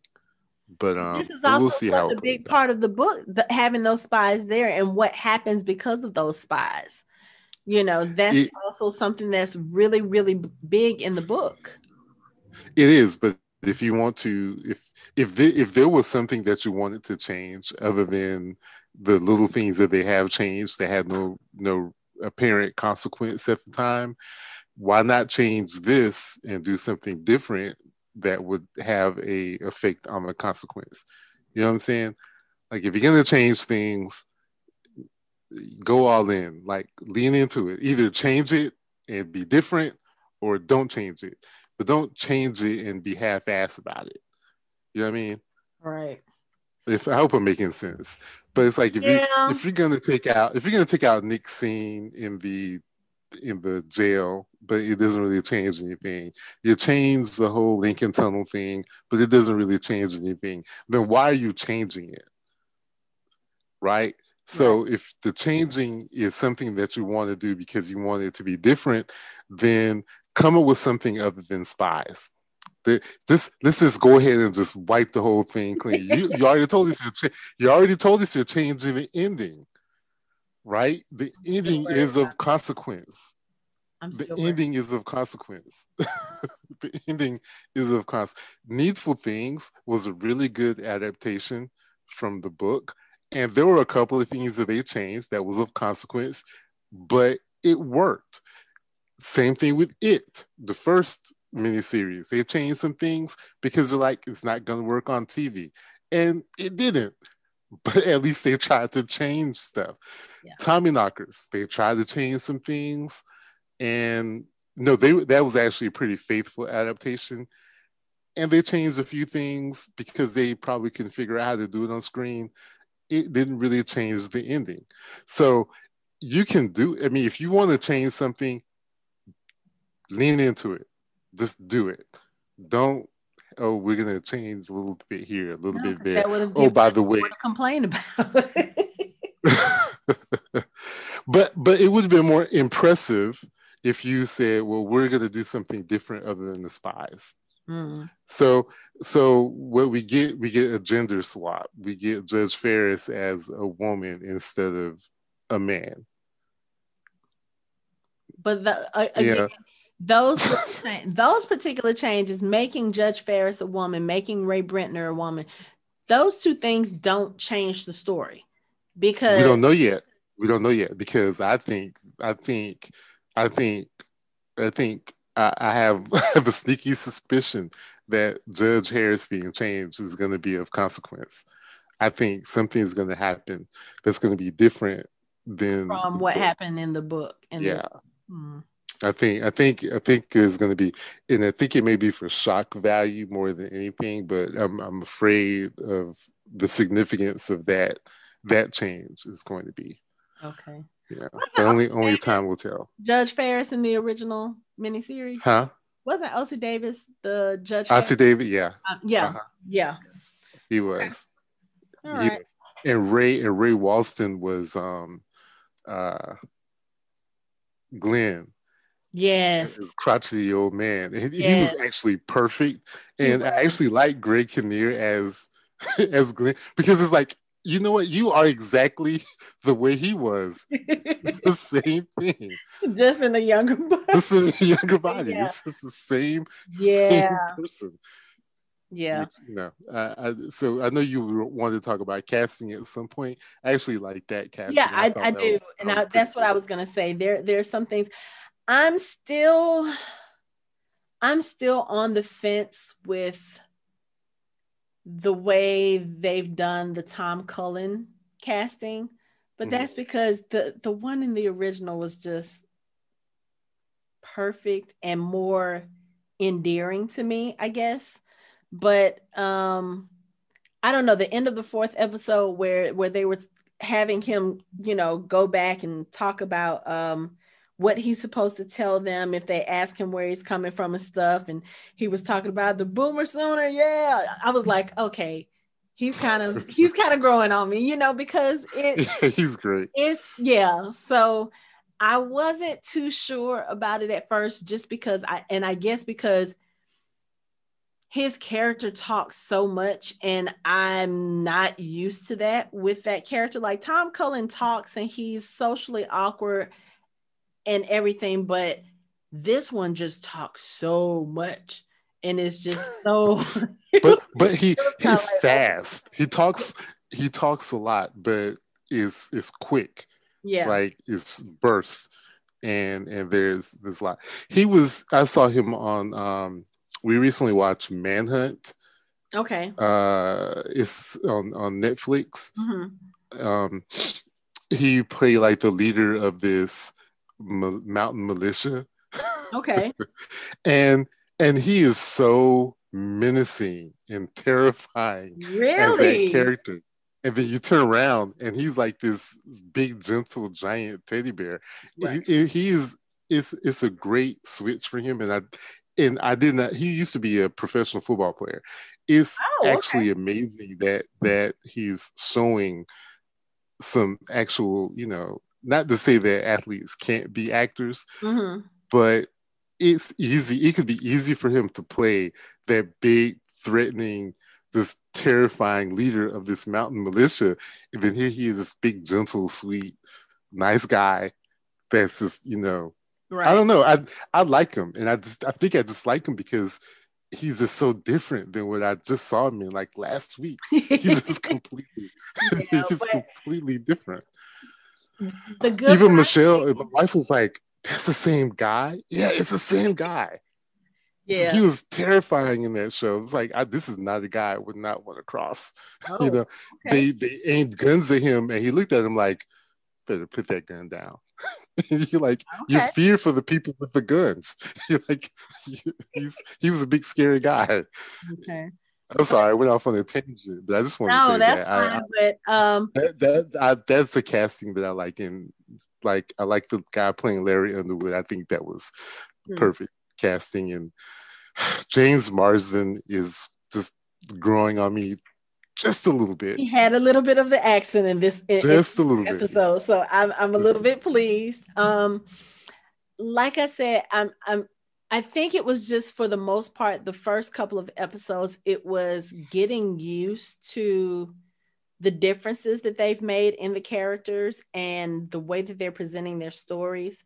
Um, I didn't like Franny's character in the first episode. I didn't like the actress who was playing her. It just it felt off to me but now in these in these later episodes where we're a little bit further along in the story i'm more accepting of the of the character and of the actress it it fits a little bit better to me now you know yeah well we've talked about now that you see them interacting with more mm-hmm. people mm-hmm. from the zone it it's starting to fit better well we've also talked about this in other series that we've covered where at a certain point the the people playing the characters realize where their characters are supposed to be right and the writers have also even though it's not something new but yeah. the writers have gotten into a, a flow and a rhythm mm-hmm. with the characters and the actors and the actors they've lived with these characters now and we're starting to see the benefits of them being in that space and being being those characters. Yeah. Like the guy playing Nick, he's been Nick the whole time. Like I, I can't, I can't see it being done any other way. Fran has sort of grown. You know, James Marsden has sort of started to become Stu a mm-hmm. little bit more. and you know, as Mother Abagail in episodes three and four, that mm-hmm. feels mm-hmm. organically. That like feels organic. Yeah. Yes. Yeah, because we talked about how it was. She was so much better when she came in there and giving them, you know, Like Yes. basically, I, told y'all to talk to Nick. Don't talk to me. You know what I mean? That is Whoopi Goldberg. You know, Right. that's And that's even- her version of Mother Abagail. And even with the way that Nick, when Nick first comes to her in his dream and sh- he's able to speak to her, and the way that she speaks him, and I think this is too maybe just the way that she interacts with certain characters. Even in the original show, Mother Abagail and Nick had a different relationship than she had with the rest of the citizens of Boulder Free Zone. Like it was almost as if she took Nick in as her, like almost like her son. And her interactions with him reflected that, like the tone of voice she used with him, the way that she interacts with him. And I see that in in episode three and four. You see that when she tells him, You come see me in Hemingford home. And then when he and Tom Cullen finally find her in the nursing home and she's by herself and she's talking to her dead friends because she's been stuck there. When they find her, the way that she interacts with them, I was like, okay, this is the mother Abagail, Abagail I've been looking for. She's kind of Mhm. she's kind of vulnerable in this point. She's a little bit frail because, of course, at this point, her character's been there by herself, you know, who knows how long, but it feels more like Mother Abagail to me now. It's not Whoopi being Mother Abagail, it's Mother Abagail. I'm starting to feel that Mhm. now. So I, Starting I to feel it now. yeah. So, like I said, the Tom Cullen character, that was just kind of, it was really jarring for me. And I've been using this word a lot when it comes to this show, but it's because I'm used to, even in my head, I'm used to feeling like Tom Cullen is more of a soft spoken person. And he was in Mhm. the original series, like he was more of a softer natured, gentle person and this one is more um like you said he's loud he's fast he moves with a little more um with a little more energy than i'm used to thinking of tom cullen in my head as so that's going to take some getting used to but the end the episode or excuse me the scene where he is saying goodbye to nick and who who else was it? Was it Stu or was it Larry that was seeing him off on the bicycle? It was Larry. I think it was Larry. That scene, I think it was Larry. that scene was great. You know, he's riding Mhm. around on his bike and he's like so joyful, even though he's about to leave his. He has a he and Nick are wearing the same coat. They're mean, wearing how the cute is same coat. Yes, that's How cute is that? and then he has his little bicycle with his basket and he just it's like his character is oblivious of the danger he's about to put himself into but you see the love that he has for his friends and for where he is and he knows that what he's about to do is going to help make them safe and that makes him happy and i was just Right. like I, I should be i should be feeling glad because this is a good scene but i don't Yeah. want him to go. I don't want him to go. I don't. I don't think he's oblivious to the danger. He may not understand the magnitude, yeah yeah but because when they were going over what to do, he got really serious, and they were like, you know, what do they do if they come after you? He said, if it's more than one, run if it's only or hide. yeah If it's only one, fight. Right? i think Yeah. he, I, I think he said kill him Yeah, kill them. Kill him. Yeah. yeah yeah So he, he, he, I think he under, he understands the danger, maybe not the magnitude. right Like he he knows to kill someone, you know, is he even he has to understand that's something pretty serious. right Yeah. But I I don't want anything to happen to him, you know. I don't think it will because it it shouldn't it shouldn't because I think his character his character is one of the ones that kind of survives all of this. But I'm trying Yeah. to remember there was there was a part in the original where Nick got was it Nick that got sick and he he nursed Nick back to health. Yes. So that that should have already happened, or did that happen when he came back? I think that was already. I think that already happened. If I so they just so they just skipped over that in this particular. They just skipped over that. Yeah. I'm keep my mouth shut. So anyway. the, yeah, but I mean, but I mean, because that's they, they have the most cemented their friendship, right? But at this point, they have the most organic friendship in the show. They have the most organic relationship yeah. between the two of them. Yeah. I mean, and and and we may still it, get it. We don't know because you know, I think so this this show or this series is a nine episode series. So we've already seen episodes one through four take place all in Boulder for the most part. Mm-hmm. Episodes five through eight, I'm gonna assume will be a repeat, but will but in Vegas. in Las Vegas. So we'll see the origin story of some of the big people in Las Vegas because I know that we don't. We've seen Lloyd's origin story. We've seen the introduction of Julie Lawry, but we don't know where she came from. We don't know how she got to that point. So I'm sure we'll see her introduction. And excuse me, we have not seen Trash Can Man yet. And is is there even a trash can man? Ezra Miller. Okay. They are doing trash. Oh, if they were not going to have trash can man in this, I would be done with this show. you cannot have the stand without trash can man. You cannot. We'll so, see. So I'm thinking episodes five through eight are going to be the setup for the Vegas crew. We're going to mm-hmm. find out who the main players are. We're going to find out the background stories. We're also going to get a glimpse of what our quote unquote spies are doing.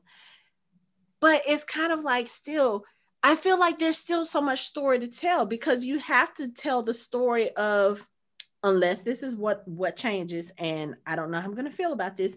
You still have to have the story of the four people, the the, the committee members minus Fran making their way to Vegas for the big showdown. You still have to have that.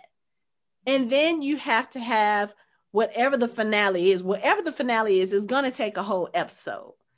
So you only have four more episodes to kind of build up this tension and build up to the climax. I'm kind of worried about how they're going to do it. I don't remember. I don't remember why why did they go? Did they go to to help save this? I can't remember why they went to Vegas. Because Mother Abagail told them that that was God's. That's what God said they had. What, okay. So, in the book and in the original series, the four of them set out. I believe Stu got hurt. Mm-hmm and had to remain behind or you know kind of got stranded somewhere halfway on the journey yeah, I, I remember. I remember yeah. that. I just can't remember. I couldn't remember the the reason. Yeah, yeah, I think it was because it, it was what God told Mother Abagail. Because that- in this episode, she specifically told Nick, "We don't need to do anything. Like we just need to wait for God to tell us what to do." And they went behind her back and sent the spies. And that's probably going to be why they end up having to go because they didn't do what they were supposed to do. They, they weren't supposed to send spies Mm-hmm. And they did. And now, because of that, now they have to go and stop whatever impending thing is about to happen. I, I think it was the, the fact that they found out that I want to say Mother Abagail found out or they dreamt or something about the fact that Flagg had nuclear weapons.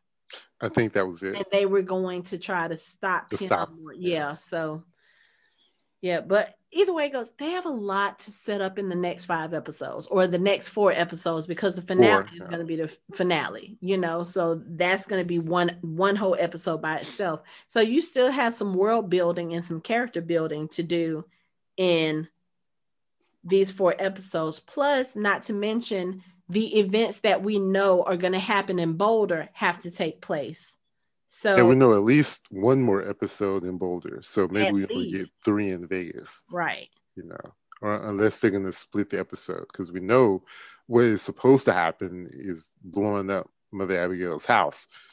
Yeah. So we, will we'll definitely see that, and that may be what springboards us into Vegas. Right. Because so. I, I guarantee you, it's gonna blow up, and we're not going to know the fallout. We're going to be in Vegas for. Well, I don't episodes. even know. I don't think it. It was. It wasn't. Well, of, of course, this is different because in the original series, they actually left Hemingford home and went to Boulder, I think, and then they were having their meeting, and one of the houses there blew up. But she had to leave Hemingford home at some point um to be on but this. she's not uh, is is him okay well I, I i'm assuming that i know i shouldn't do that but i'm thinking they're to do it differently i'm thinking they're actually to blow the house up and we not know who was in it or if anyone was in it at all mm-hmm. And and i think that's going to be a change I think that's going to be a change. We'll see because the way this thing is going, we're, we're gonna get so many flashbacks. We're gonna we're not gonna know if we're coming or going. this gonna, and then we're gonna flash back to what happened prior to the bomb going off, and then we're gonna be in the prison day, and they're not gonna talk about. I don't I don't know. I just right. my expectations are not very high about you know what what what is coming. Right. Oh, it wasn't because me. of that it wasn't Nick that Tom was taking care of who got sick. He came across Stu when he was coming back from Vegas. He found Stu. Hurt. He found Stu. That's right. He found Stu hurt, and they had to they had to um they had to shelter in a lodge because there was a blizzard. Yeah, because so, I yeah, remember Gary Sinise. Yeah, yes. Gary Sinise and mm-hmm. uh, yeah. Yes. So I I bet I bet they changed that too. Shut up. Shut up. That was one of the best like I bet they change that too, because that that encroaches on Nick and and Tom's relationship. Okay, I'm because trying to see if I can roll my eyes any harder than I am right now. They're gonna change it. They're gonna change it. It, it always makes me think of, of Mice and Men, because was was Gary Sinise oh. in of Mice and Men? Yes. Oh. Was was wasn't Gary Sinise in Mice of Mice and Men? Yeah.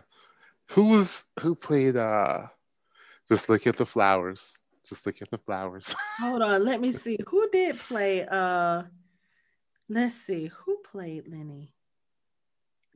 Just look at the flowers, Lennie. Yeah. I'm sorry, I don't mean to laugh because this is very intense. I love that uh, story. Uh, book and movie. Yes. And. Gary Sinise was awesome. And I think they would just avoid avoid James we Marsden. already said this in the other one. Gary Sinise is just fucking awesome in whatever. he really is. Let's I, I think they want to avoid record. that comparison. Yeah, but yeah, we, we we've gone on record as saying that Gary Sinise is like incredible. Right. Mm. I put him him and uh and what's his name from The Boys and uh why can I think his name? Um Karl Urban. No, no, God no. Wait a minute, I'm trying to think. I'm like from the boys. Okay, who? Like uh, uh Oh, uh, um, Giancarlo Esposito. Giancarlo Esposito, yes. Yes. Giancarlo Esposito. I had to get and... in the right mind frame. I was like, wait, he's not talking about leading men. He's talking Yes, yes. The, the side character. So Gary Sinise, Giancarlo Esposito, whenever they're on screen, it's about them. They're mm-hmm. they're awesome. Right. Yeah. They could they could be on the screen playing a character that's only going to be on there for five minutes, and it's going to be like he made the show. he did. like it is, but okay. So we've got five more episodes. At this point, we are completely caught up because we've they've only aired four episodes. So I think any shows that we do about the stand from this point on will probably be per episode just because I I want to be able to talk about it and and maybe explore through the episodes a little bit more in depth than we have been able to do. Um, trying to cover two at once, but um, well, covering two at once it, w- it was a tall task because of all the bouncing. Like we get one scene right. you talked about in episode three, it doesn't finish until episode four. Right. It's it's and there's a whole lot of stuff in between. Right. So I think we'll go back to our episodic uh, format. for the remainder of the series. But at least we know that we have five more episodes coming up. So there's a lot of ground that they have to cover. I'm hoping that they can cover it in a way that does justice to the story. Because again, this book has been one of my favorite books for a very long time. And um, I just don't want to be overall disappointed with what they do with the story. I'm I'm kind of still hopeful that in the end they're going to get everything right and all of these changes and all of these things that they've done will pay off. But I'm kind of like man I don't know. I don't know. I I just I don't want them to to think that subverting our expectations is going to make it great. Mm-hmm. You know, like you, you're going to get compared to the original series and you're going to get compared to the book. So don't try so hard to be different. Mm-hmm. And and my I, and I keep feeling like they they're making things different just to be different and not because there's some artistic merit or some bit of story that we need that's going to make this more interesting. Mm-hmm. It hasn't made it more interesting.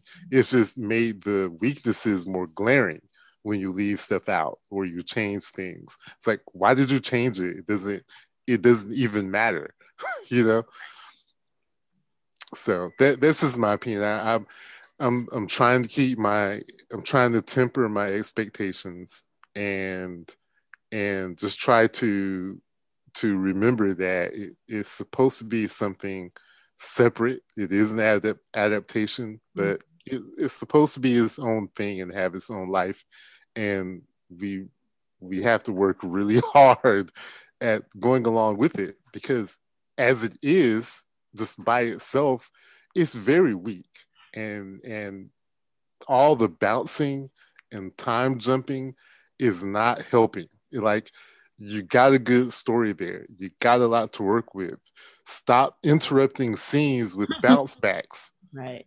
And if you're gonna do it, come back to where you were. Don't do another bounce back and another one and another one. You know, so it, you know, I it's, it's, it's we both just sighed at the same time. it's very exhausting. It it really is. And um and I'm glad that we did one and two and three and four together because it it it goes to show you how easy it is to get lost. Like if you're going at it week by week, you realize, oh wait, yeah, we did leave off there in the last episode, mm. and now halfway through the next episode, we go back, and it's like, oh, I forgot about that, and you know, so yeah, I'm done. I'm gonna. I, I have a feeling we're gonna be repeating this a lot because it didn't get better; it got worse. Like it was bad in one, it was bad in two, and you're thinking, okay, maybe maybe they'll temper it a little bit. No, it was worse in three, and then it was worse in four. It's like it got worse and worse, and to the point where you're not just jumping back months; you're jumping back hours. I yeah. don't I don't get it. Don't do it. It's it doesn't work. It's not helping the story at all. It's you're breaking it up. You're you're causing the momentum to be lost. Like you build up a lot of tension and momentum and then you kill it before we get the payoff. Right. Like she goes from I'm sorry, she goes from getting her her her sonogram and then we get like three or four bouncing back and forth scenes before she jumps up off the bed and they're bringing in the crucified guy.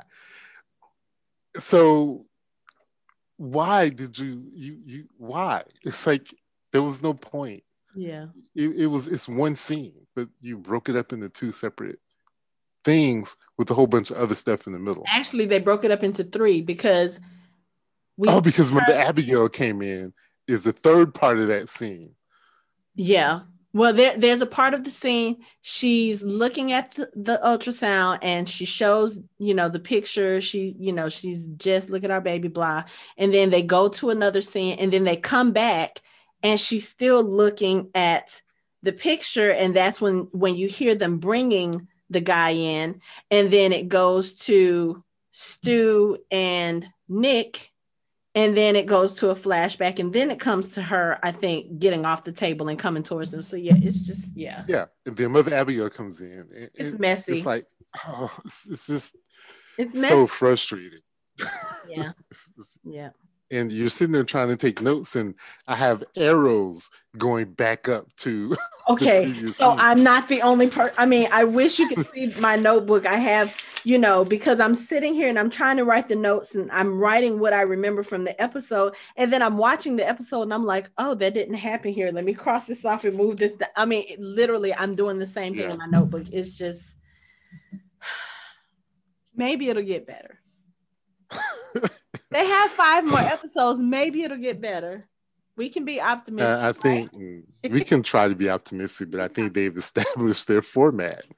They they have established their format, and this is what they this is how they want to tell the story. Mm, right. okay. They should have hired Quentin Tarantino. He would have he would have really helped them do this the right way. If they would have had Tarantino do this story, God, that would have been amazing. that would he, he would have he would have helped them if you guys are gonna do flashbacks. If you you don't want to do flashbacks, you actually want to tell three separate stories. you want to tell you want to tell three se- I, I can see him doing this this is three stories and we're going to tell all three at the same time and, and we're going to make them, it make sense we're gonna make it make sense. And one of the stories, we're gonna tell it backwards. And it would have been so brilliant. it would have been so brilliant. Okay, so when they do that, when they reboot, reboot in like 10 or 15 years, maybe that will be a, you know, we're gonna throw that out. But we're gonna we're gonna, we're gonna be patient. We're gonna see what they do with the rest of these five episodes. We're gonna try try being op- the operative word we're going to try to be a little more open minded, a little less judgmental, maybe. Maybe. We'll are, are we judging? maybe a little bit. Maybe a little just bit. a little bit. Just a little bit. Maybe a little bit. But so that's it for our show. You can find us online at www.fandomhybrid.com. We are on social media on Facebook, Instagram, and Twitter at Fandom Hybrid. You can listen to us on Spotify, Apple Podcasts, Google Podcasts, Stitcher, iHeartRadio, and other major podcast streaming platforms. Thanks for listening. We hope you join the conversation next time.